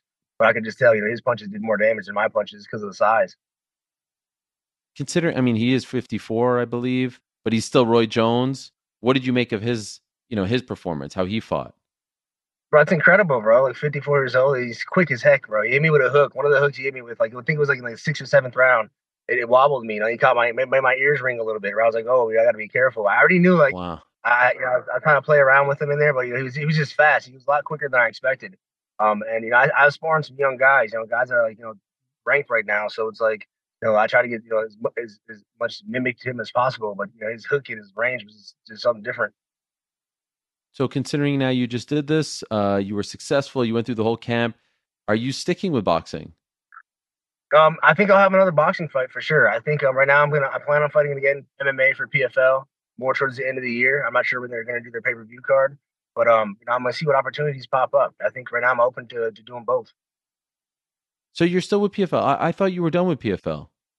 Well, I'm not doing the tournament with the PFL, but they still are doing their Okay. pay per view format. So we uh we're you know I, Melky, my agent's going know, talking back and forth with you know when they do the pay per view card, a potential opponent, and you know dates and all that stuff. Okay, so would that be at 55 or 70? 70, yeah, I'm not going to do 55. Yeah, 55 was uh, just, it was crushing me to make. Like last season, bro, it was hard to stay that low, that that light, and uh, the older you get, the harder it is. Do you have a uh, a preference as to who you would fight? I don't know yet, man. Honestly, I was so focused on Roy Jones Jr. You know, it's like it's, the Monday after, and um, you know, I'm talking to both coaches, my boxing coach. I just saw you know Duke Roufus at his gym. We was watching sparring. Sir just getting ready for fights. We got a lot of big fights here, you know. So it was uh cool to be back there. Um, and I'm not sure yet. You know, I guess I, I guess we'll see what opportunities pop up first. Okay, but um, more than likely it's MMA next for you, and then somewhere down the line it's boxing again. No, I think boxing will be first. Honestly, MMA looks like it's in the Oh, end of wow. the year. Yeah. Wow, interesting. Um, and Yeah, would that I be for Game Bread again? it. Yeah, I think so. I mean, we'll see. We'll see what happens when the, hopefully the numbers come back and they were good. Um, but uh, that would be for uh, yeah, potentially Gamebred or or you know whatever else is out there. And and just fighting for Gamebred. Obviously, this is a promotion run by Jorge Masvidal. He couldn't be there because he's fighting this weekend. But what was the experience like? They're they're new-ish. Um, I know you guys are boys, and it seemed like everyone was treated very well. There's a lot of MMA legends on the card. Your take on on how the whole thing ran?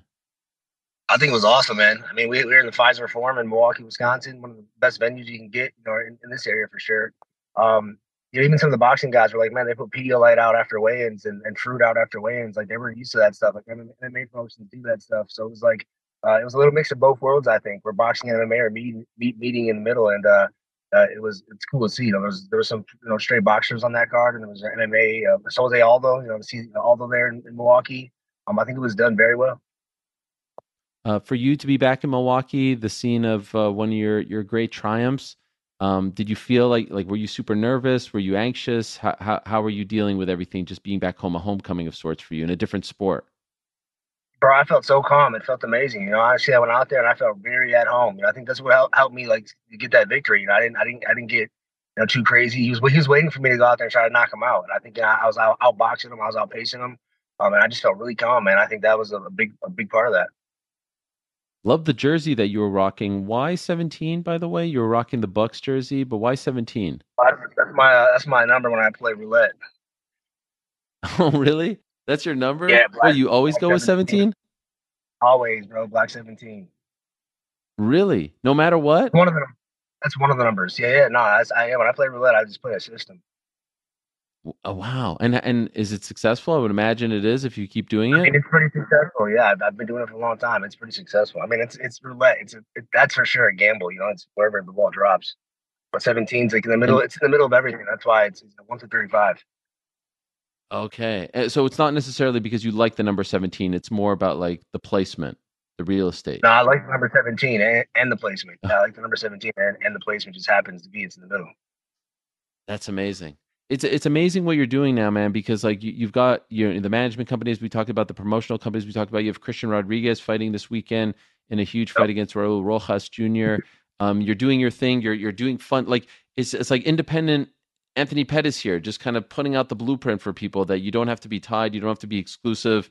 Did you like? Is this all of this surprising you, or was this part of the plan? Because you have your hand now in so many jars, doing so many things: entrepreneur, promoter, manager, fighter, boxer, MMA. Was this all part of the plan, or is there a part of you being like, man, I can't believe this all worked out since I left the UFC? This all worked out like this. I mean, it was kind of part of the plan, and I can't believe that it worked out like this. I mean, boxing wasn't part of the plan. You know, I, I was really focused on you know building the the fight show, the management company, starting from the ground up.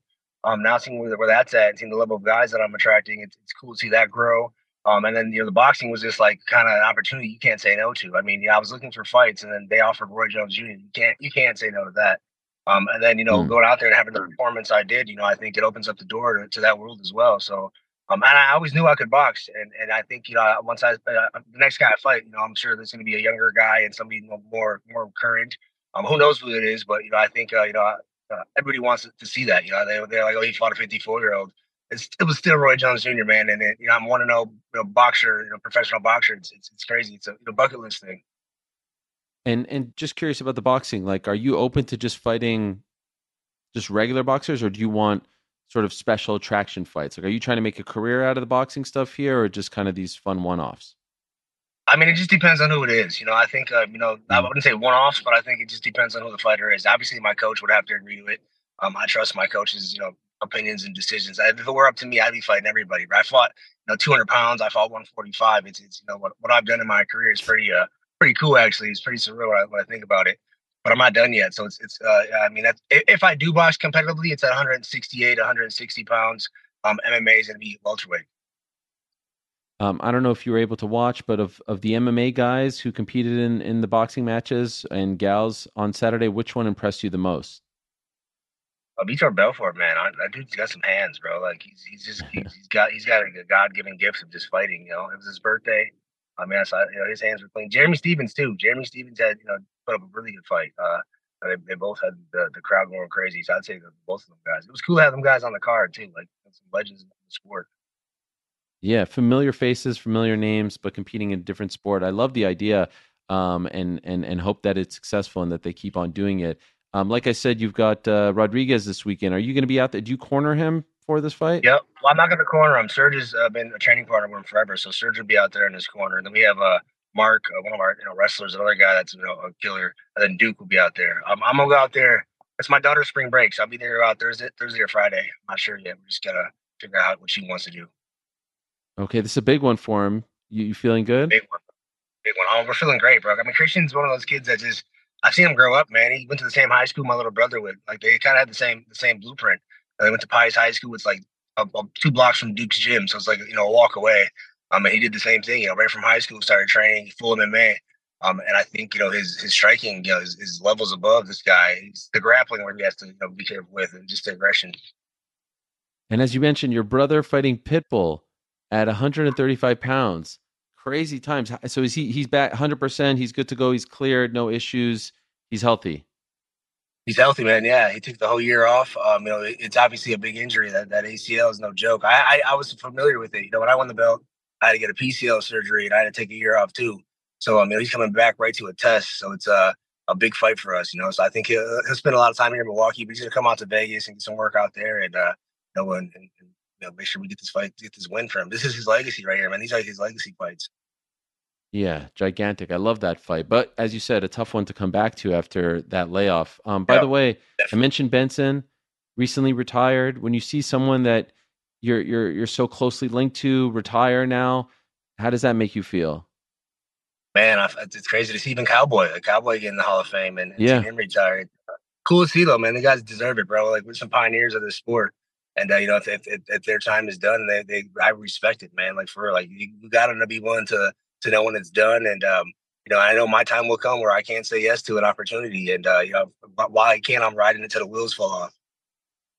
Do you want to be in the Hall of Fame? Is that important for you? UFC Hall of Fame. Yeah. Oh yeah, actually it is, man. Yeah, I would, I would love to be in the Hall of Fame. I mean, when I left the UFC, we left on you know great terms. You know, I think Dana Dana you know treated me very well. The company treated me very well. Um, you know, I think uh, you know, yeah, that, definitely. I wouldn't say it's super important, but I, I would be, I'd be appreciative, you know, if I've made the Hall of Fame. And you just beat a boxing Hall of Famer on Saturday in your hometown. Pretty incredible stuff, Right. man. Unbelievable. sure. What a life. Uh, congrats on the win, Anthony. Thanks for stopping by. Appreciate it. And uh, hopefully we get to see you back in there sooner. Another boxing match, an MMA fight this year. It's a lot of activity. I love it. So well done. Keep it up. Appreciate it, bro. Thanks. All right, there he is. Anthony Showtime Pettis coming off the big win over Roy Jones Jr. on Saturday. Yes, I can read you the uh, the results. There's a lot going on on Saturday with the uh, the PFL event, the Joshua fight, Gamebred, the Final Four, WrestleMania. Pettis beat Roy Jones via majority decision. Vitor Belfort beat uh, Jacare Souza via unanimous decision. Jose Aldo beat, excuse me, and uh, Jeremy Stevens fought to a majority draw. Also of note for MMA fans, Gina Mazany and Pearl Gonzalez, um, they had an amazing fight, and Mazany won uh, via majority decision. Dean Wen beat Andy Wen via unanimous decision. Marcus Perez stopped Joe Riggs via third round TKO. So we'll see if they keep this up. Um, I hope that the the numbers were good. I hope that the buys were good. I hope that the ticket sales were good. All that stuff and more. And by the way, uh, speaking of this weekend, I mentioned uh, Christian Rodriguez. see if I can get this up here. Nope, screwed that up. Wait, wait for it.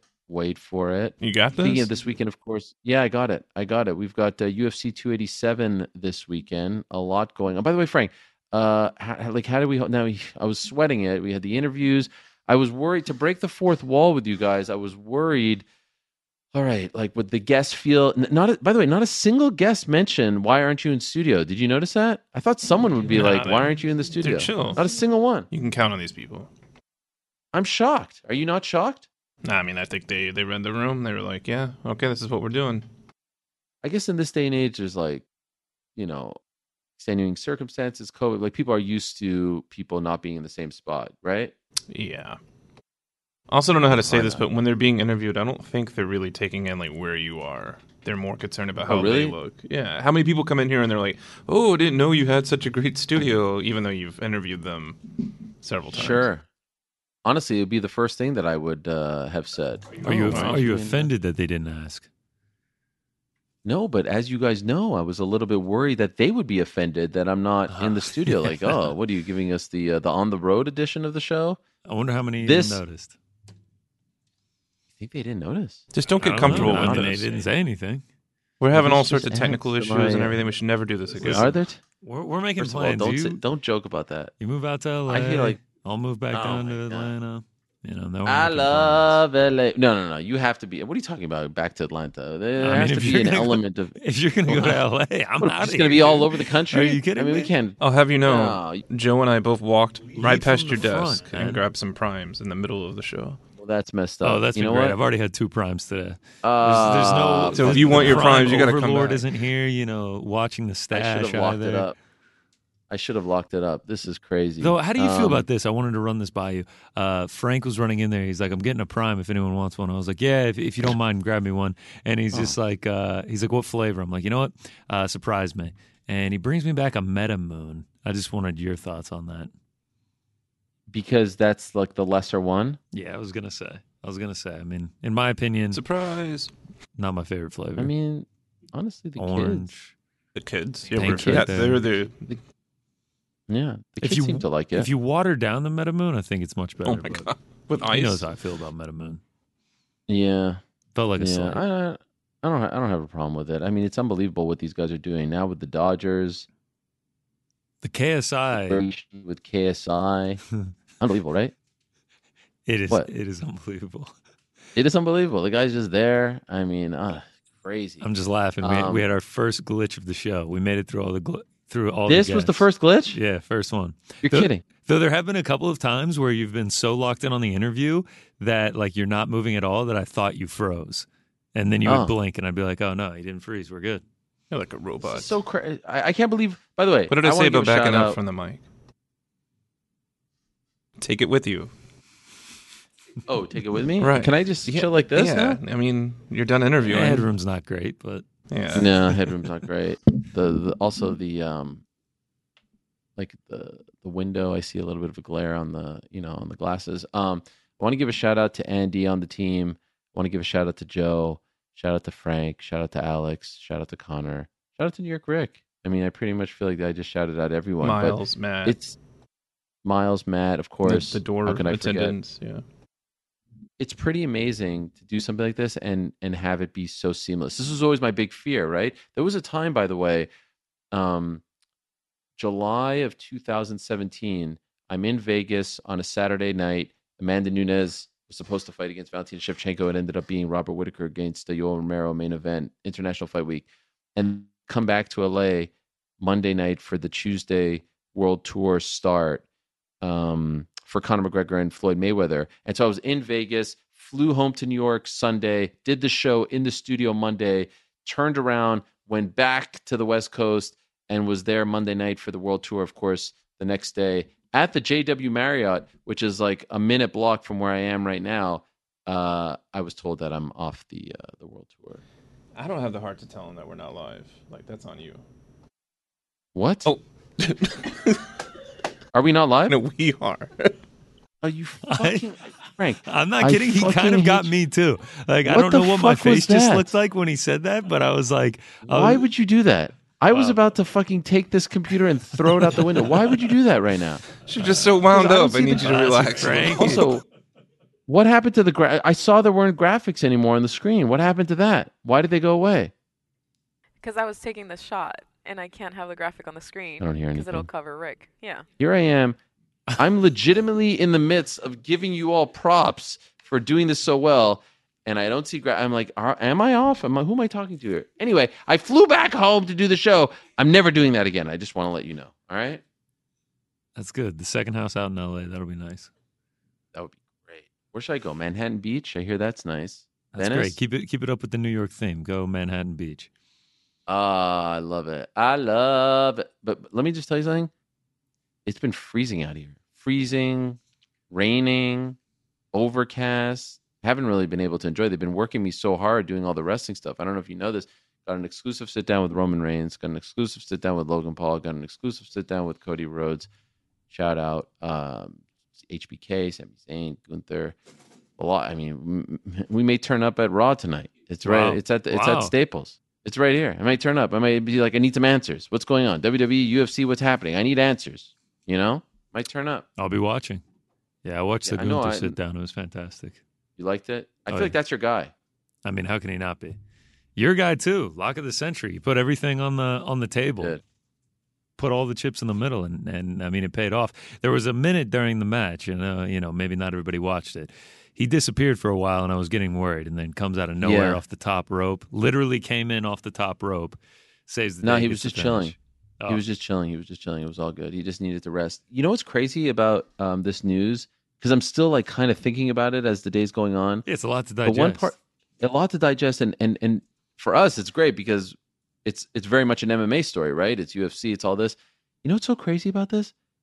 Didn't even mention the fact at the top of the show. That's how fresh this is, and you know, me a couple, a little bit sleep deprived, no problem. Just kind of slept for three hours last night, no big deal. Vince McMahon and the McMahon family like aren't the owners of of W. Is that accurate? Like that's kind of Yeah. crazy, right? That it I went mean, from how, being how long this- did they did they have it for? Oh my god! I mean, his dad owned it. I think definitely seventies, possible sixties, and then of course he takes it over in the eighties. It goes from the WWWF to the WWF, and then in the early 2000s they changed it to WWE. But he took it over in the uh, early 80s, and uh, here we are, WrestleMania 39. WrestleMania one was his big gamble, March 31st, 1985. Who could forget Mr. T and Hulk Hogan against uh, Mr. Wonderful Paul Orndorff and Roddy Piper? Put all his money on that event. If it failed, he was going to be out of business. 39 years later, he sells the company for whatever they sold it for. Uh, nine bill. What was it? Nine billion, something like that. I don't know. I don't even understand how all of this works. Yeah, to nine be honest, bill. it's not CNBC. Um, What is this? The Money I- I Channel? just- I don't understand. Am I am I Jim Wow. Cramer here? That was a I- good like, this is like That- that we just better. can we just talk fights? I mean, it's a lot. Um, has anything happened since I've been you know I've been doing the show? Has anything happened? No. Is there any news? Anyone say There was anything? no. I mean, I'm just waiting on the announcement of you back. You know, in that position that we fabricated for he's you. back. Once that comes, then everything will start rolling. I mean, to your point about the McMahons, like it's definitely interesting and it definitely feels like a bit of a new era. But because they're so still so tied, because the existing Sure. regime is transferring over, it's it feels similar to like, does the UFC feel much like? It was it as crazy to think like, oh, the Fertitas are no longer involved um, with the UFC or own the UFC. Dana White doesn't own the UFC now; somebody else owns the UFC Yeah. um, but Dana's still there, and the, and Vince McMahon is still there. So I think the separation is is it, it doesn't cut off. Uh, there's not a clean severance, so um, I don't think it will feel very weird. You know, like it, it seems like business will continue in a certain way. Do you think Dana sticks around? I mean, this is a very interesting question because Vince McMahon, for all intents and purposes, based on the on the on the the titles and the status that they've laid out, Vince McMahon is now there. Are, there are now many levels above Dana. There are layers above Dana White in a tree that is a combined UFC and WWE entity. Whereas previously, Dana was the head, the head honcho at the UFC, and reported into Endeavor, right? But now there's going to be this joint company that is WWE and, and UFC, where Vince McMahon is above him in the hierarchy, right? Because he will he will be on the level of Nick Khan. He will be the president of the the organization um, that falls underneath. So I don't know. I think there's going to be a lot of like palace intrigue and political things that still have to play out, and we'll see. But the the picture becomes more muddy now, in my opinion. Like Right. there's there's things that that need to be that need to be solved and, and play out here. Um, how much do people want to influence? Um, so yeah, Fascinating. By the way, I know you're a big boxing guy. Uh, your thoughts on Eddie Hearn? uh, as just like as a promoter, Yes, Or- just in general. Your thoughts on his tan? He looked fantastic. No, just uh, anything stood out about what he said. Whether it's the uh, Um, the the thing that stood out the most, like a sore thumb, was Yeah. Eddie Hearn talking about uh, what might be next for Endeavor in terms of boxing. That felt like Yeah. it came out of nowhere. That felt like it kind of Yeah. like he, he just dropped that in there. Um, that was interesting to me because that stood out like, wow, I, I didn't expect him to go in that direction. Um, yeah, I thought that was everything really else is just Hearn being Hearn. He's just the the man is incredible at, at this profession. The man is very good great at promotion. The very end of the interview. Listen, I know this is an MMA show. You MMA fans are used to the stacked card. This boxing Uh. Yeah, yeah, card, yeah. pay attention. It's stacked in this way. He just he just knows how to do this gig. He just knows how to do this gig. I'm I'm always constantly impressed by Eddie Hearn. Yep. I'm a bit of a interesting fanboy. stuff from Michael Chiesa. Yeah, interesting stuff from Chiesa. And um, uh, we got word. I've, I've way too many tabs open. This is a big problem for me right now. I got word that uh, via MMA fighting here regarding Li Jingliang's uh, injury, uh, AK Lee wrote this uh, article that he is officially out of UFC 287, um, but had a pretty scary injury. Uh, he took to social media this past weekend to discuss the spine injury that forced him to withdraw from his bout against Michael Chiesa. And uh, he posted an x ray of it, which is pretty, me- like you can see the indentation. Poor Leech. Yeah. And so we got confirmation that Chiesa is, is off. Uh, he gave his side of the Kevin Lee story. And uh, I like that Gunnar Nelson fight for him. Very interesting stuff. I'm curious to see how the Gamebred card does, and I'm curious to see what they do with Kayla Harrison. What about the difference between Kayla Harrison today and the Kayla Harrison who we spoke to back in November? Just uh, it's like Night she had a spiritual awakening. I think she might have even used that term. Um, yeah, crazy. Did Frank uh, jump on the comms and, and say anything to her? No, but we, end? we we did talk about you know his last experience with her. Brought up some bad Yeah. demons for him. Uh, she's gonna win. for Oh, I forgot. Honestly, I forgot all about that. Wow. Yes, Damn, Frankie. That's where this whole thing Yeah. started. He got into Um, look. I you know what? She got into a bad spot, thinking it was all over after she lost. Now she's in a great spot. Frankie fell into a depression. He he quit the Parlay Pals. Now look at us. We're rolling. I mean, this Great point. It, it's it coincides. We're we're all on the up and up now. It's it's it's all moving in the right direction. couldn't agree more. And speaking, so I'm reading all this. What are we talking about? Yeah, what are we reading? Well, the problem is I'm reading all this stuff here, and please support them because they support us. That's a problem. Um, what? Um, yeah. I think we're all confused on what you're talking about. Yeah. At the moment. Okay, so I'll, t- I'll break, can I break the fourth wall for Please, you? guys? Please, yeah, yeah. yeah. Doing the show. We're here in LA, sticking around till Tuesday, um, because Choo that Choo catching lightning. What? Choo Choo Tuesday. Yeah, Choo Choo Tuesday, that Catching Lightning documentary series that's coming out on Showtime about Lee Murray Oh, yeah, and yeah, the yeah. um yeah. That looks Um, awesome. I'm hosting a Q&A for the premiere here in LA Mm-hmm. and um so I'm staying till Tuesday, well, I'm staying till Wednesday and then I'm flying home Wednesday to go to Montreal because it's Passover. And so to let you all know, usually I take off for Passover, but you know, here I am, mensch of all not with my family. No show on Wednesday because that's the first night of Passover. So I don't want to hear any belly aching out of any of you.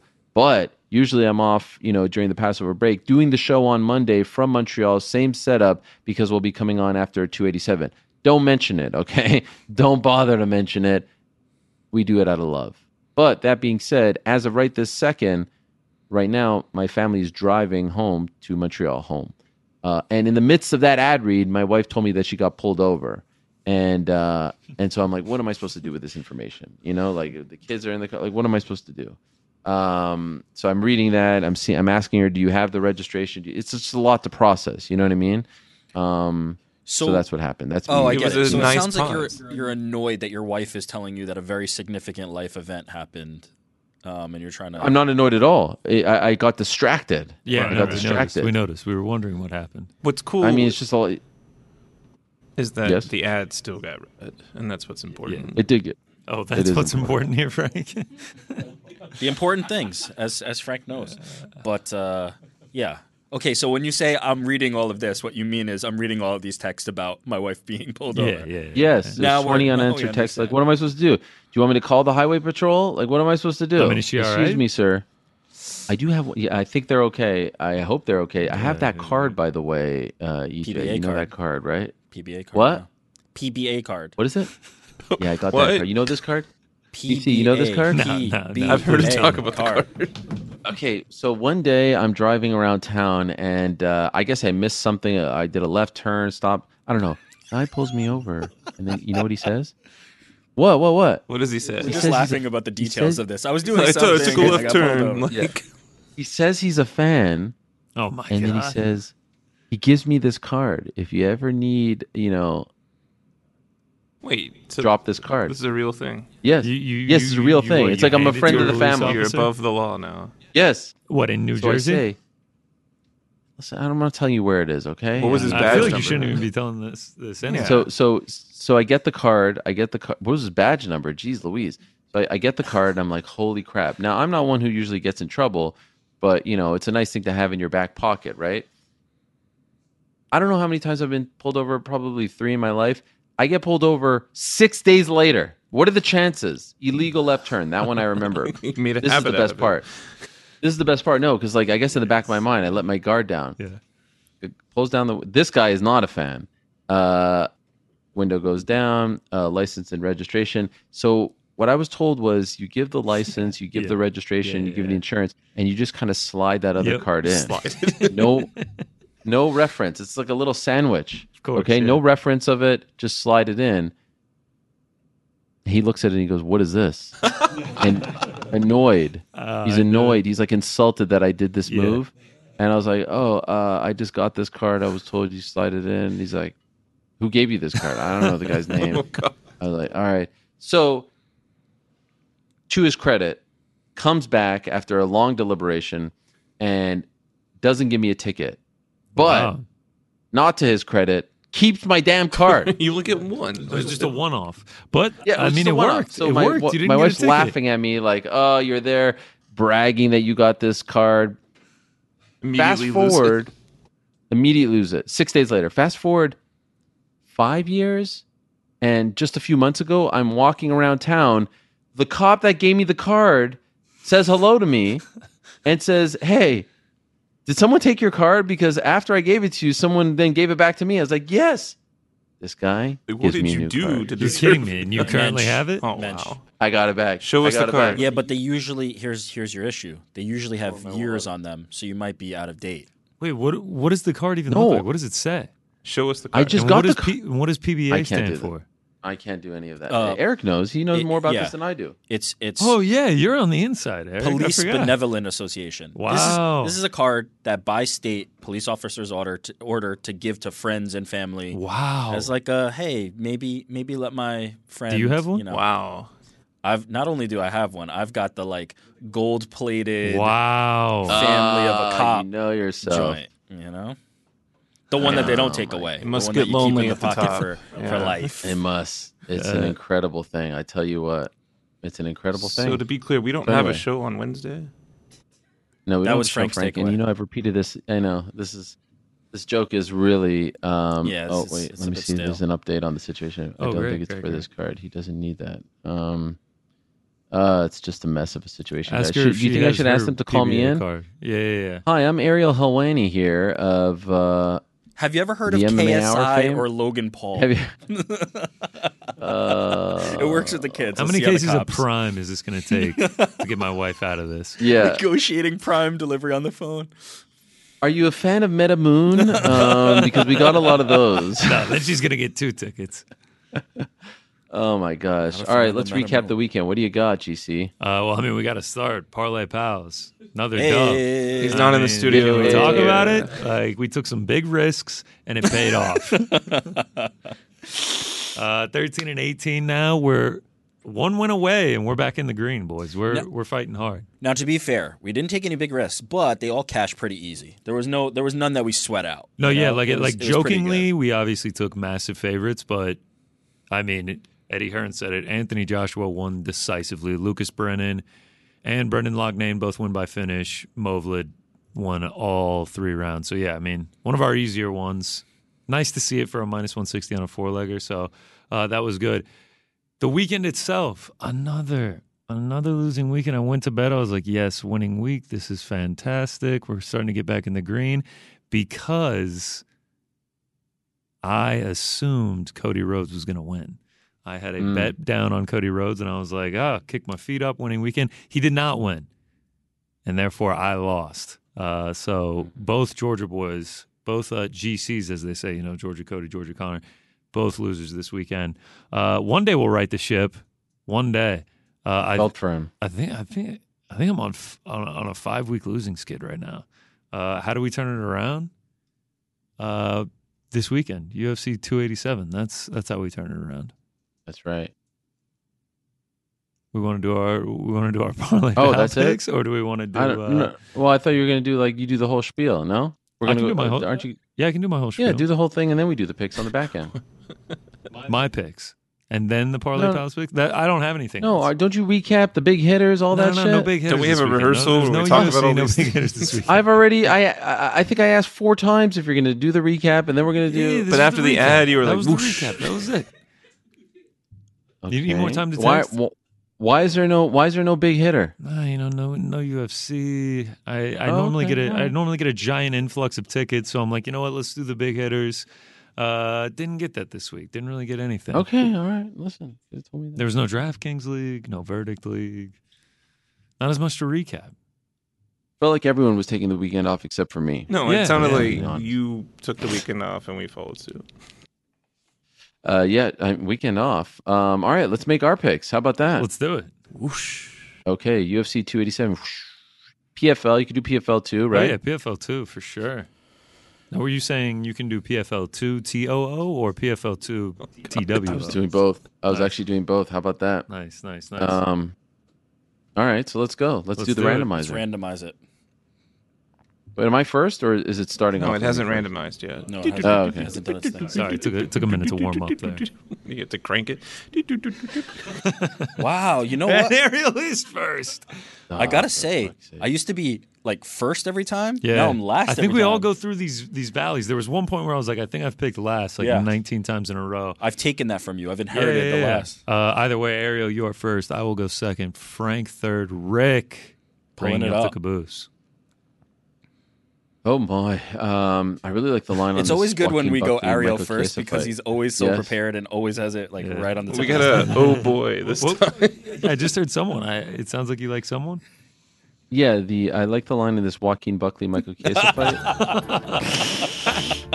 How did we not even ask about that? I don't know. It was just we were locked in. You know, he was giving us good stuff. Well, he was also Um, like talking about real fights. Yes, that is Which true. is- that Yes, is true. yes, yes. I just can't believe we have a lineup for that, and it's I not know. happening at all. an April Fool's joke. I thought he would look Um, good against Ponzinibbio. I am gonna go with.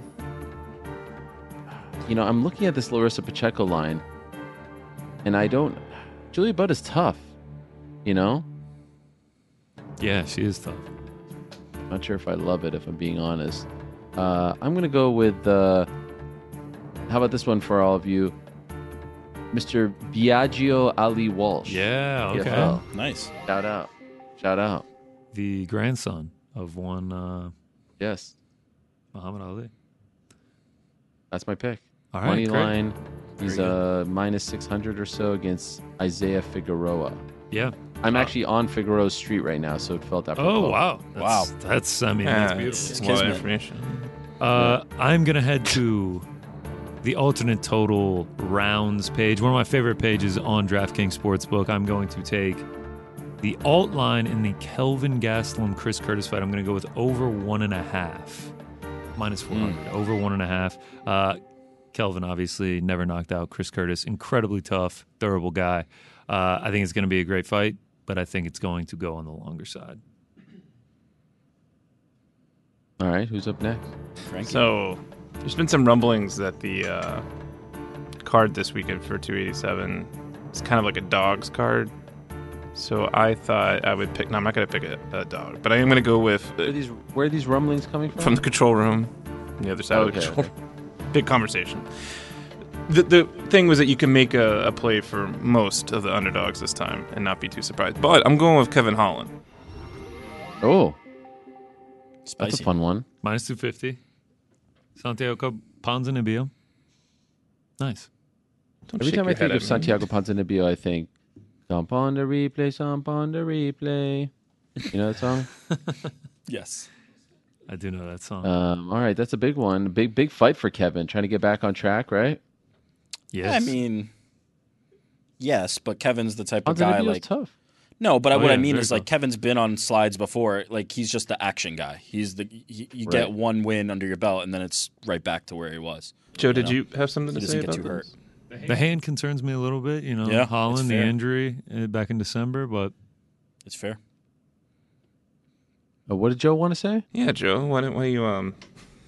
He just shook his head no at me when I picked Kevin. He didn't Holland. like he didn't like the pick. Nah. All right, fine. I think Joe wants to make it a five person. Is that is that what Maybe. it Oh. Yeah. He's champing at the what could bit. go wrong there? is? Um, okay, my He's turn. cha- he, he- he's not chomping at the bit. He's champing at the Cha- bit. I said Thank champion. you. Go ahead. Thank you for acknowledging. Acknowledge me. Um, I'm gonna go back to PFL two. Yeah. I was Mm-hmm. thinking about. I was really thinking about Larissa Pacheco. I've put Oh, her wow. in parlay pals before, but who I am gonna go with is Aspen Ladd. Let's lock that in. Wow. Right now, Oh Aspen Ladd. yeah, yeah, yeah. Good yeah. old I, I thought we were going to get a Pacheco pick. That's why I didn't take her. I, Oh. I, I really like her, but I do feel like Julia Budd is is a level of competition that's up there. You know, um, so On this Monday Not at sure. these current lines, that gets us to plus 152. Nice. I like it. I like that. That UFC feels good. 287. That feels really good. It does. Uh, I, I like where we're at there. I like that. I feel good about that. Sure. Sure, sure, sure. Yeah. No, no one went with uh, Masvidal or Burns. Right. Well, Masvidal No would be yeah, a hell be, of a yeah, that'd be a, a hell a of a ballsy pick. pick there. No one went with Izzy or Pereira. Nah, very two very close fights. tough. I mean, let's see I'm what, dying let's see to what know if- Connor cooks up for yeah, his- I'm trying his to know if uh, GC went with them. Did you go with them? I do have some picks on those fights, and uh, I guess we All can find out now what they Let's are. go. Let's start though on the prelims. Steve Garcia, Shayilan Nuerdanbieke. I'm going to go with the under two and a half in this one. Uh, Steve Garcia, man. I mean, you know you're going to get a brawl when this guy comes in here. Six of his last seven have ended in the first or second round. He brings the pressure. He's constantly moving forward. He has finishing capabilities. He's been finished. Same thing with Shayilan Yes, three of his four fights in the UFC have gone to a decision, but prior to that, I mean, he's got 29 wins by finish. 29 of his 39 wins have come by finish. Uh, I think Garcia is going to come in here, push the pressure, and someone is going to end up getting finished. Obviously, the way it loses, if Nuerdanbieke falls back on the on the wrestling and just kind of lays in praise, and and Steve Garcia isn't able to get off, but uh, I think he he does, and and someone gets finished in this one. Next up. Frank mentioned it, man. Dog card. This is this is a tricky card to navigate. I'm going to start with my first one right here. Cynthia Calvillo. I'm going to play her at plus 240. Uh, how does she win this one? If Loopy can't consistently wrestle throughout this fight, I mean, after the Angela Hill fight, uh, there's no telling if she's going to be able to, or if she's even going to go that route. I mean, if she stands and, and tries to box with Cynthia Calvillo, I think it's going to be a very close, contested fight, especially if Calvillo's using the pressure. She's moving down to 115 uh, for the first time in, I believe, four years. I think she, you know, might have the size advantage in this one, or if Calvillo wrestlers herself. At the end of the day, I think this is going to be a very close fight. I mean, unless unless Loopy does what she did against uh, and just ragdolls her for 15 minutes. I don't see that happening. Um, I think it's going to be very close in mid-level women's MMA plus 240. Uh, I'm willing to take a small shot on Calvillo getting it done. Next up, another dog. It's Gerald Meerschaert. I'm not fully sold. I know everyone needs to be Joe Pyfer. I'm not fully sold on being Joe Pyfer just yet. He's looked great against lower level of competition. He did a grappling match against Eric Anders. He he was he looked great there as well. Uh, but he's going up against a dangerous vet, man. I mean, Meerschaert is is live for a finish at any moment. Obviously, mostly by sub, but he does have uh, knockout capabilities. He looked fantastic against Bruno Silva, especially on the feet. Ends up getting that submission late. Um, sure, Joe Pyfer could come in here and starch him, and I'm going to look dumb with egg on my face. Uh, but with this step up in competition that he's getting against Gerald Meerschaert, the massive experience gap that that Meerschaert has over him, um, I'm going to lean with uh, with the veteran being able to get it done here. Plus, the danger that Gerald Meerschaert presents. He's never out of a fight until the fight is over. Um, so I'll take the vet at dog money in this one. Next up, speaking of experience, both these guys have that. Kelvin Gastelum much more in the UFC though. Still only 31 with I believe 20 UFC fights, which is which is just crazy. He's coming in obviously on a skid, lost five of his last six. Um, but in this matchup, I think he's going to be able to use the volume. I think he's going to be able to stay upright, which is something that a lot of Chris Curtis's opponents have had issues with. He's got that knockout power, but Kelvin Gastelum is hard to put out. Just because you haven't been knocked out doesn't mean you can't be knocked out. Um, but I mean, he is tough. He is tough as nails. I don't. I don't see him getting finished here. Uh, I see this being a super close fight. Uh, this this line has has had weird movement. When I took it, Gastelum was was at plus money. Now he's at at slight minus money. Um, but I think over the course of the three rounds, he's going to be able to get the volume off. He's going to stay up. He's going to use the pressure, and he's going to be able to uh, outpoint Chris Curtis over the course of the three rounds. Another dog onto the main card, Rob Font. I'm taking him. This is a big step up in competition for Adrian Yanez. And how does Rob Font win this fight? We've seen Yanez start slow. We saw it against Randy Costa. took him a little bit to get out of the blocks against Davy Grant in a super close fight. Who doesn't start slow? Rob Font. I mean, this dude puts out volume. He weaponizes his volume, and you know, the thing that has got him in the last few fights, despite super out voluming his opponents, he has been chinned. He has been knocked down five times in his last two fights. Obviously, that's a, wor- a worry here against Adrian Yanez, but you've got to learn from your mistakes. I still believe in Rob Font being a top 10 fighter in the bantamweight division. And there is a real path to victory here by avoiding the power shot of Yanez, staying on your feet. And a lot of people are saying that he's been chinny lately. I know he's been knocked down five times in his last two fights, but he's never been knocked out in his entire career. So you really do have to put him out.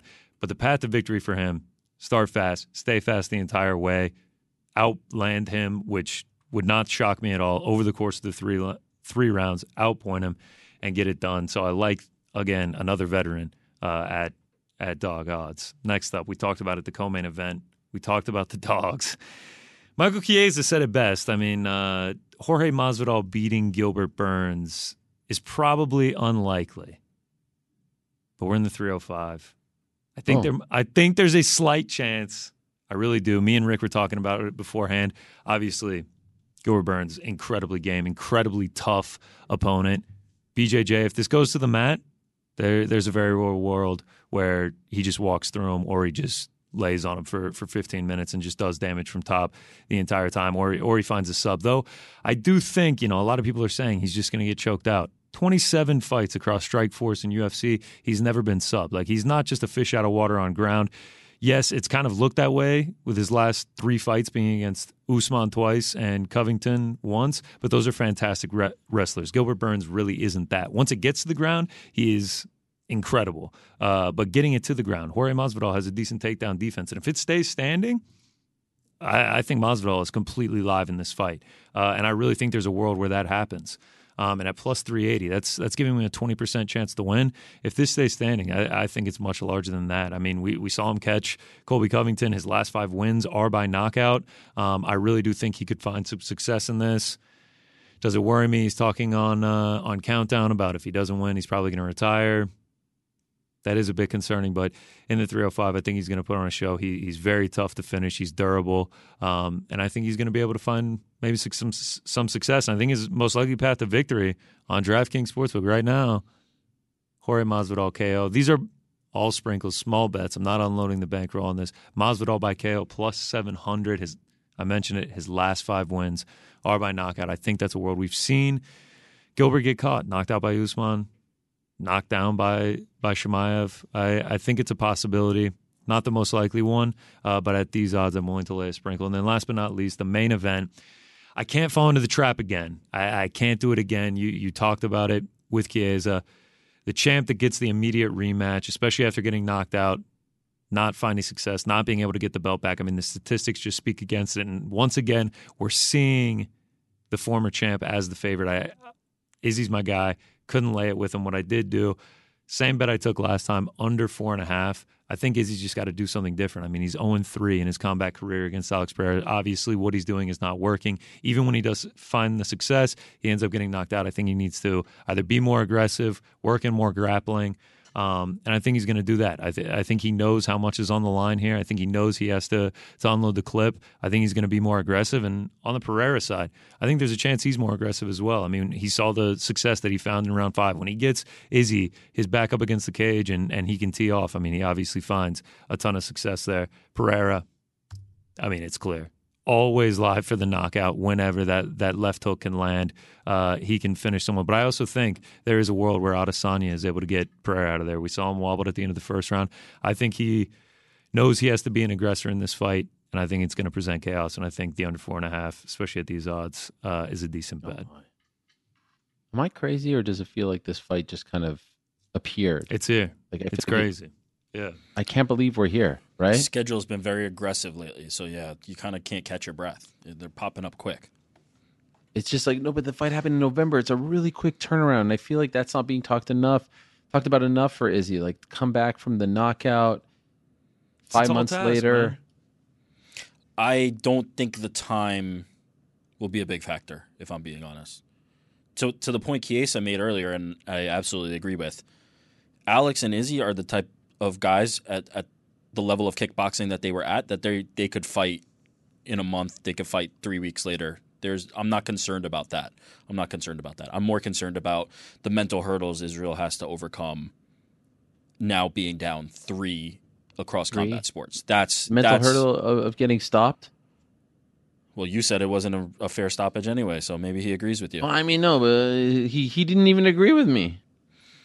I'm the I'm the only one who says it wasn't a fair stop. Is Yeah, there I anyone know. who's actually agreed with me on this take? I've seen it. I've seen it, but Alright. those people are wrong. Um, personally, my take on it is I don't, I don't think that will come into play. I really don't. I think Israel is very mentally strong uh, when it comes to the fight game. I'm, I'm not concerned about that creeping into his head as much as I'm concerned about the idea that like Alex might just be a bad matchup for him. That is the reality of the situation. When you when you fought the guy three times and he's won three times, clearly that means that there's something that is difficult about him to figure out because Izzy tends to make every other fight look pretty easy. Um, so that's my more of my concern is like, is Alex Pereira just a very bad matchup for Israel Adesanya? I don't think the mental part of it, I don't think the turnaround will come into play. But there's a real world where Alex is just that guy, and now it's four uh, oh in his favor. I mean, Alex said it in uh, in the countdown. He talks about a guy that he lost to in kickboxing multiple times, and he just couldn't get over that hurdle. It was just a terrible matchup for him. And he said, Yeah. even if he fought him today, he thinks he would lose again, and he thinks that he is just that guy for Izzy. I can't wait. It's it's very It's a great intriguing. I mean, it's going to be crazy. Yes, it's a fantastic story. I, I can't wait for it. And I love that they're in Miami again. Great Yes. city. Oh, yeah. They deserve it. Masvidal fighting there. Font Yanez, Alan Ponzinibbio, Raul Rojas, Raul Rojas Jr. against Christian Rodriguez on the pay per view card. Chris Curtis against Kelvin Gastelum. That one is kind of snuck up. Uh, Is Michelle that, Watterson is against. that your wife on FaceTime, Yeah, or is are that a siren outside the? Uh, too soon, bro. Too soon. Too soon, bro. I mean- Come on. I mean, I'm just I'm dealing like my, it's a lot to You all handle. right, man? Wait, are Because they okay? Wait, what's the dr- update? Yeah, everyone's okay, but usually I'm the driver, and so they're pulled over, and the guy said his paper ran out in the printer, so they got to get another car to come, another police officer to come in. Like I think about my Ay, ay, my ay. poor kids, you know, they're like Yeah. they're probably terrified right now. Daddy's not there. Okay, I didn't have know, this to save the context, so sorry about that. Uh, it just felt like a little bit of a low blow, if I'm being honest. What? I mean, WWE and UFC are. T- I mean, it's a lot. You know, it felt like a couple days ago. A Lock coming up Helwani. Oh, you're still Nothing's te- coming up Helwani. I think this will be good for you. Is my main prediction. I think this will turn in your favor. we're indifferent. No, You know? I think it will be positive. The funniest That's thing is people take. th- acting like I work for WWE. Like, oh, you're fucked. You're gonna get banned now. Like, what are you talking about? It's Who just cares? because you're the preeminent cares? wrestling Yeah. journalist out there. They're getting confused. know. You know? I know. Anyway, I got Eddie on my side. Yeah, that's all that matters. Eddie open for business. Talking about Hey. investments and whatnot. Hey. Could do worse. Could do a Um, lot worse than going into business with that man. That compliment Yeah, he and gave some other though, names. was What was nice. compliment? He was That I have a like, big you know, ego? when you're there, the show feels bigger. Oh, it's a big deal. Yeah. I mean, I was gonna say, Eddie, you know yourself. I mean, you saw it firsthand. When, when did You the know yourself firsthand. thing start up? It was right a after thing. the sheesh uh, thing. yeah. There's a lot of people coming up to me at WWE. Like, What is with When's the the sirens? though? Should we be concerned? I mean, I don't know. Did you pay your Forget- parking guys, meter? I By don't the way, hold on a second.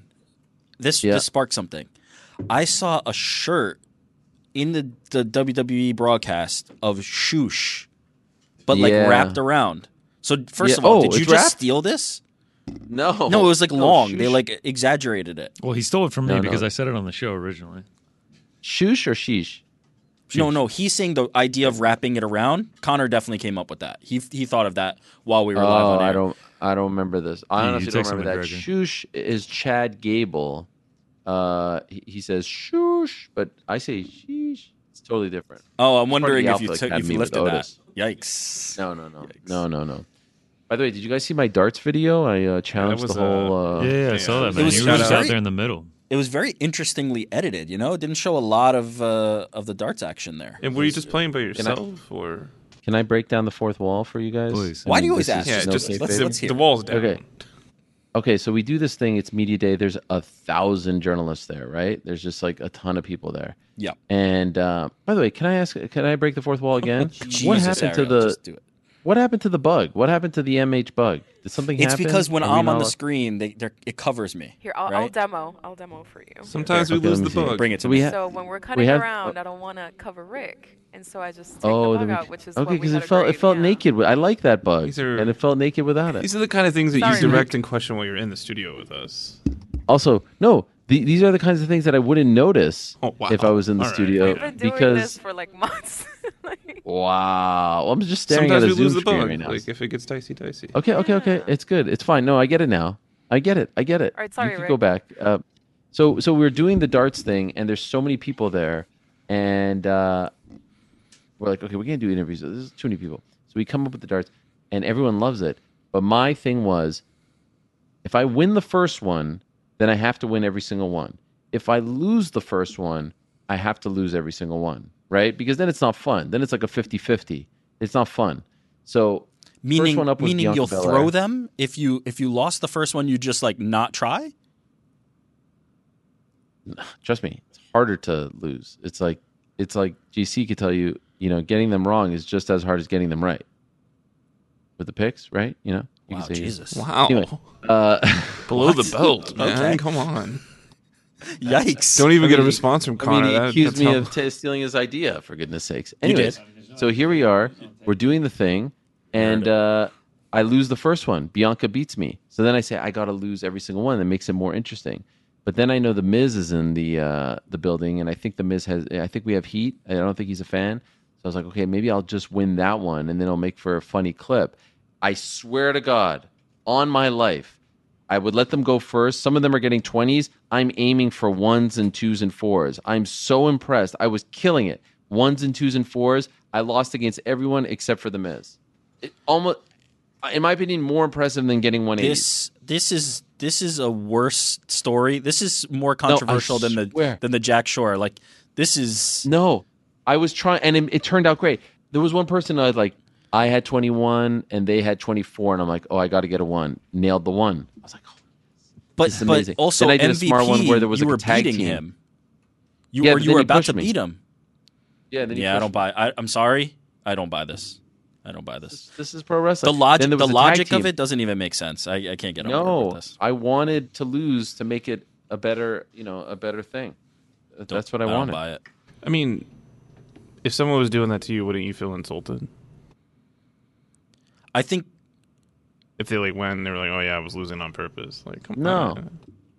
No, no, I I don't think I don't think they'd be insulted. I, I mean, I was trying to make for you know, I was trying to make good content. all all we learned is that you know you're a good you're a good home team, but on the road, you know, it gets dicey. That's okay. It was tough. There's a lot there of was no teams like wall that. behind you. Like it, like Thank you. nothing to go Thank back you. The to. depth Dangerous. perception. You know what it was like? It was like college basketball Final Ah, Four when you're in the big stadium. I'm trying to take a corner three, or you know what I mean. And I, there's no They depth all had perception. to deal with it. They So- all had to deal with it. That's not an excuse. Yeah, but I'm to deal with used to proper, you know. Oh, Sure, okay. That is. sure, sure. You know what? That's fair. I will give you that. I will give you that. They're just walking in doing the best was the Miz was so But wait a minute. What are we One playing? second Cricket, ago, you- 501 this and that. wow, wow, he really knows Yeah. knows his But- darts. and then I smoked them. but And then one I second smoked- ago, you were Right. saying that you were trying to lose. Now all of a sudden, the depth perception came into play. Like, which is it? Were you trying to lose, or were you trying to win? And the no, depth perception the came depth into play? perception made it harder, made it Harder to easier for me lose. to lose. Oh, No, it it. made it easier. um, guys, you guys have any um, requests? You know, because I have now a few hours off. Finally, should I go to Santa Monica, Venice? go What should I uh, do? Should I go? yeah, say Venice. Recommendations or requests? Yeah. Go to Amoeba Music. Yeah, uh, rec- well, requests from where I should go. Recommendations. I Venice is a better word. Beach. Should I do a little?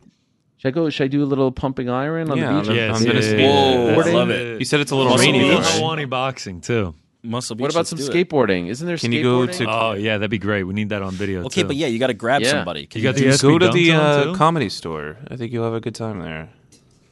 just just just show up. Yeah, I and mean hope they, the they best? usually do like weeknight I mean, things. there's yeah, some- somebody remember, I know who remember does that. Frank's San Antonio Rex. I mean, You think? Uh, I was more you excited think about Rico LA. Poppy is playing tonight? Maybe I can get a. Ooh. Listen, you, you said show up and hope for the best. I mean, he's been doing that for a while, so maybe You know what? I'm gonna go. to Oh, someone backstage uh, said to me, uh, "Shout out to Gringo Poppy." That was nice. It's crazy how far this thing goes. Shout- they said it to Um, you. Shout out to Gringo. Five. yes, yes. Uh, another one. I want to give a shout out to my good friend Valentino Khan. Do you know Valentino Khan? No, who's that? He's a DJ. He's the DJ. Shows up some of their events. Cousin, I believe, of Nick Khan. Huge fan. Came up to me backstage with his brother, who said he's been a fan since JarryPark.com. Wow. That's an OG right there. I mean, Frank and GC have no idea what that is. Well, you said it was That's OG. 2017. no, they read yeah. they read that beautiful article in the Globe. Oh my god, I forgot to mention it. Simon Houpt of uh, the Globe and Mail, You're who welcome. visited us You're the day. Michael. Ra- What a what a story that was, right? I Yeah, it was mean, great. I enjoyed it a lot. What? What? By the way, should we put that on the shirts? Ariel Helwani is the most dangerous man in MMA. I do I do love an old school like newspaper headline, and that was really good. I Uh, like that. I so that good. I woke up and I was like, "Oh my gosh!" You read something like that, it's a little bit terrifying because your life stories just was someone else in their hands. But overall, I was pretty happy with it. There were two big errors, and they actually corrected one without me bringing it up. Number one, they said that matcha was a uh, a something doodle, not a Bernedoodle. What was it? That a, a, I don't know. Poodle? I'm not a big dog guy. A poodle. Anyway, Golden doodle? Bernedoodle. How did they know to correct it? Golden Doodle. Uh, they went back in. Uh, maybe not in the uh, the print, but on online. Wow. And then the other big one was that they said that I was a nerdy kid in high school, which I couldn't have been, that, yeah. you know, further from the truth. But Wait, they corrected this? What did they nice correct picture. it to? Not the nerdy part, but they changed matcha to Bernadoodle. Oh, they made two corrections. and they just doubled down. Confirmed by two sources, he was actually a nerdy kid in high school. Oh, I didn't bring it up. He brought it up. He's like, "Apologies. I know she's a Bern." Oh, he's great. Wow, what a great writer. He really did his research. It was it was a really Hung cool out with article. us. Yeah. Going back to the darts real quick. In the video, it Yeah. looked like there were people walking behind the dartboard. Was that true? Oh yeah, That's it was dangerous. Yeah, free-for-all. super Even our- dangerous. Like, what if somebody had gotten hurt? Uh, our own Jose Youngs had his laptop right behind there, and and and, and someone missed so bad. Actually, Chad Gable it went on the ground Next to thought Jose? His laptop was going to get not Jose's. Someone else's laptop was there, uh, and then of course MVP bumps me. I hit the wall. Amazing though, how like not amazing. So many big MMA fans. Like MVP's knowledge of MMA. Yeah, he's was like a real he's like a real fan, right? Yeah, I met uh, Grayson Waller, who's uh, an up and comer. He competes for NXT, and he was giving me crap. And then, and then when we, you know, stopped filming, he tells me that he's been studying Chael's old interviews and stuff like that. I was like, wow, this You is could learn. great. You could World's learn from a Got lie the guy. one-liners. You could learn from that guy. And and this is before they were all under the same umbrella. Matt, by the way, imagine they hired Chael to do promo classes for them. I mean, the the possibilities are But endless. is that almost like a snake eating its own tail? Like he t- he cribbed from them from early Yeah. wrestling, and then they cribbed from him to do the evolution. It's almost like a circle, you know. yeah, It you're a circle, yeah. It is a circle. But he, is a I feel like he improved the art form. If I'm being honest, so maybe there is something to do in terms of bringing it to a realism. Chael's the goat. And I'm seeing uh, on the wrestling media sites here that uh, Vince McMahon spoke to, I guess, the employees and used the famous line, business as usual. Remember that line? Business as usual. That, of course, um, was the famous line used by one Dana White when they purchased Strikeforce. So we'll see what happens. If you're a UFC fan, I don't think this affects you very much, to be honest, because it kind of is business as usual. It's the same ownership. Um, but I think the bigger questions are for WWE, and so we'll see. Uh, we'll see how it plays out. One thing I know: by the time we do this show again next Monday, I feel like a lot is going to happen. Yeah, we'll we'll probably know quite a bit more, at least in terms of intentions and people speaking on it and things like that. I might be in Miami. I might be hosting the press conference Wow. this weekend. You know, Wow. He's back. Are you going to come back like to announce press the new face of UFC? I'm back. Are you going to Yeah, come I'm sure back this to New York happen. at all when the Cavs are smashing the Knicks in the Garden, or are you going to oh, stay? wow. Are you gonna Let's stay not home? Count our chickens. I think you guys are still in the mix for uh, third seed. No, You would love that, you wouldn't two you? games? you? That'd be good for you. That'd be no. good. Joel You think Embiid, I'd rather? you get You think I'd rather play the freaking Sixers over you guys?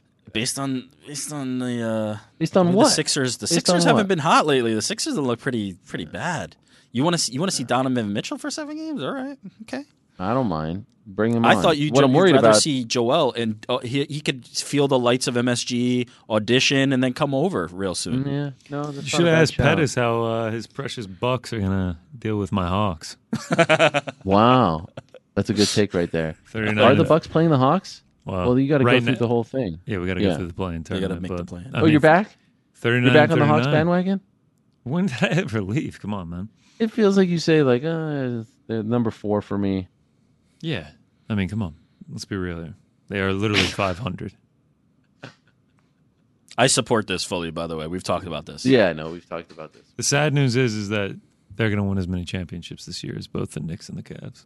That's Ouch. fair. I mean, Yeah. that's Yeah, I don't. I don't think my team is a title team this year. That's pretty fair. Um, my back is killing me from this chair that I'm sitting Such on. a I mean, noisy it's not the best chair. chair. It is very noisy. I don't know what's going on, and um, I need to get to some business meetings to talk about you know my future and whatnot. So uh, Future Man, endeavors. it must be nice. 1.30, already done. Yeah. Got a full day. You're gonna oh, go it's back to sleep fantastic. or Go what? get some. No, I'm going to the beach, bro. I'm Venice gonna Beach. It's, you said it's raining What, out dude? though. That's a little weird. Uh, no, actually, it's gotten a lot nicer now. All right, so I don't to if the you can comedy tell by store the- you go. I don't know if you can tell by my glasses, but it's got a little sunnier. I mean, the It's sirens still and quite everything. I'm a little warm. worried about you. 65, sunny. It's pretty It's nice. yeah, it's like it's uh, when I leave, it's 30 Celsius. Right now, it's like 18. I'm still a Celsius guy. So I don't a know what- centigrade guy. No, I'm a Celsius guy. Um, but nevertheless, it shall be a good time, and uh, we'll be back on Monday, post pay per view Monday, Can't wait. live. Have no fear. Same setup. I actually feel like this setup is going to be better than the one I have in Montreal. I need to get a better setup than the last one. You remember When we did Yeah, we were yeah, I remember. I remember. we were all kind of struggling on that one. That was fun. Yeah. Oh, it was so bad. Uh, GC was in Miami for something. His internet was wacky. This is great. My internet was great. Love this. His internet was great, but he was in a big cavernous Yeah. like Right. hall. There was a lot of noise. Yeah. The apartment complex I was at was too big. Right. Nice Oh, that's problems to have. Right. Yeah. First world in Miami, and uh, we're going back to Miami. All right, guys. Uh, thank you very much. A pleasure as always. Thank you, New York Rick. Thank you, GC. Thank you, Frank. My favorite part of us uh, rehearsing all of this was every time Frank came on, I said, "Hey, uh, this is Frank." Like I wouldn't recognize his voice. It was very professional. Of you. Oh, it's a habit, man. yeah. And you need to know who's talking Um, to you. No, no, I appreciate it. But we did it, right? Yeah, like, we did feel it. Like we did it. But let's not make a we habit pulled out this of off. it. Well, You know, it doesn't feel enjoyed right. it. You know what? Now that I think about it, I should have just made this lower. We didn't even So bother would've to been turn off the air conditioner today. Oh, in the room? Yeah. Let me see. Okay, can I get a good look at it? Uh, no, the cameras How's my down. baby doing? Oh, nothing. Yeah, when when everything got unplugged, we lost the cameras and Serious? the live feed. And no, man, we're fine. Oh, can I see the studio? I want to say goodbye. Unfortunately, no. There's there's caps on the cameras right now why? because it's the end of the show. And if you want to see the studio, you should just be here. Oh my God! You know yourself. You could. I can't. I can't say goodbye to my studio. Unfortunately, no. You I need want- to, you know, come back. I saw the Randy Couture toy was a little bit pushed. And that's when we were like, enough. We're not showing them the studio anymore. Especially when I went in there to get Wow. Prime. I'm like, I don't need this. No one mentioned. I thought Eddie for sure would have mentioned it. Like, oh, I'm not good enough for you know a regular Hmm. show. I mean, yeah, it, it it looked more intimate. Like you were talking with your hand right in front of your background. face. Yeah.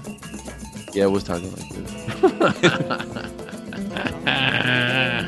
Ah, this is great stuff. All right, everyone. Uh, thank you very much to all our guests. I could have just done it like this. Uh, thank you very much to Michael Chiesa. Thank you very much to Kayla Harrison. Thank you very much to Eddie Hearn. And thank you very much to Anthony Pettis. Good luck to everyone competing this weekend, whether it's on the PFL card, UFC 287, Izzy, Pereira, four or two. Can't wait to talk about it. Back next week, same time and place. Until then, I say.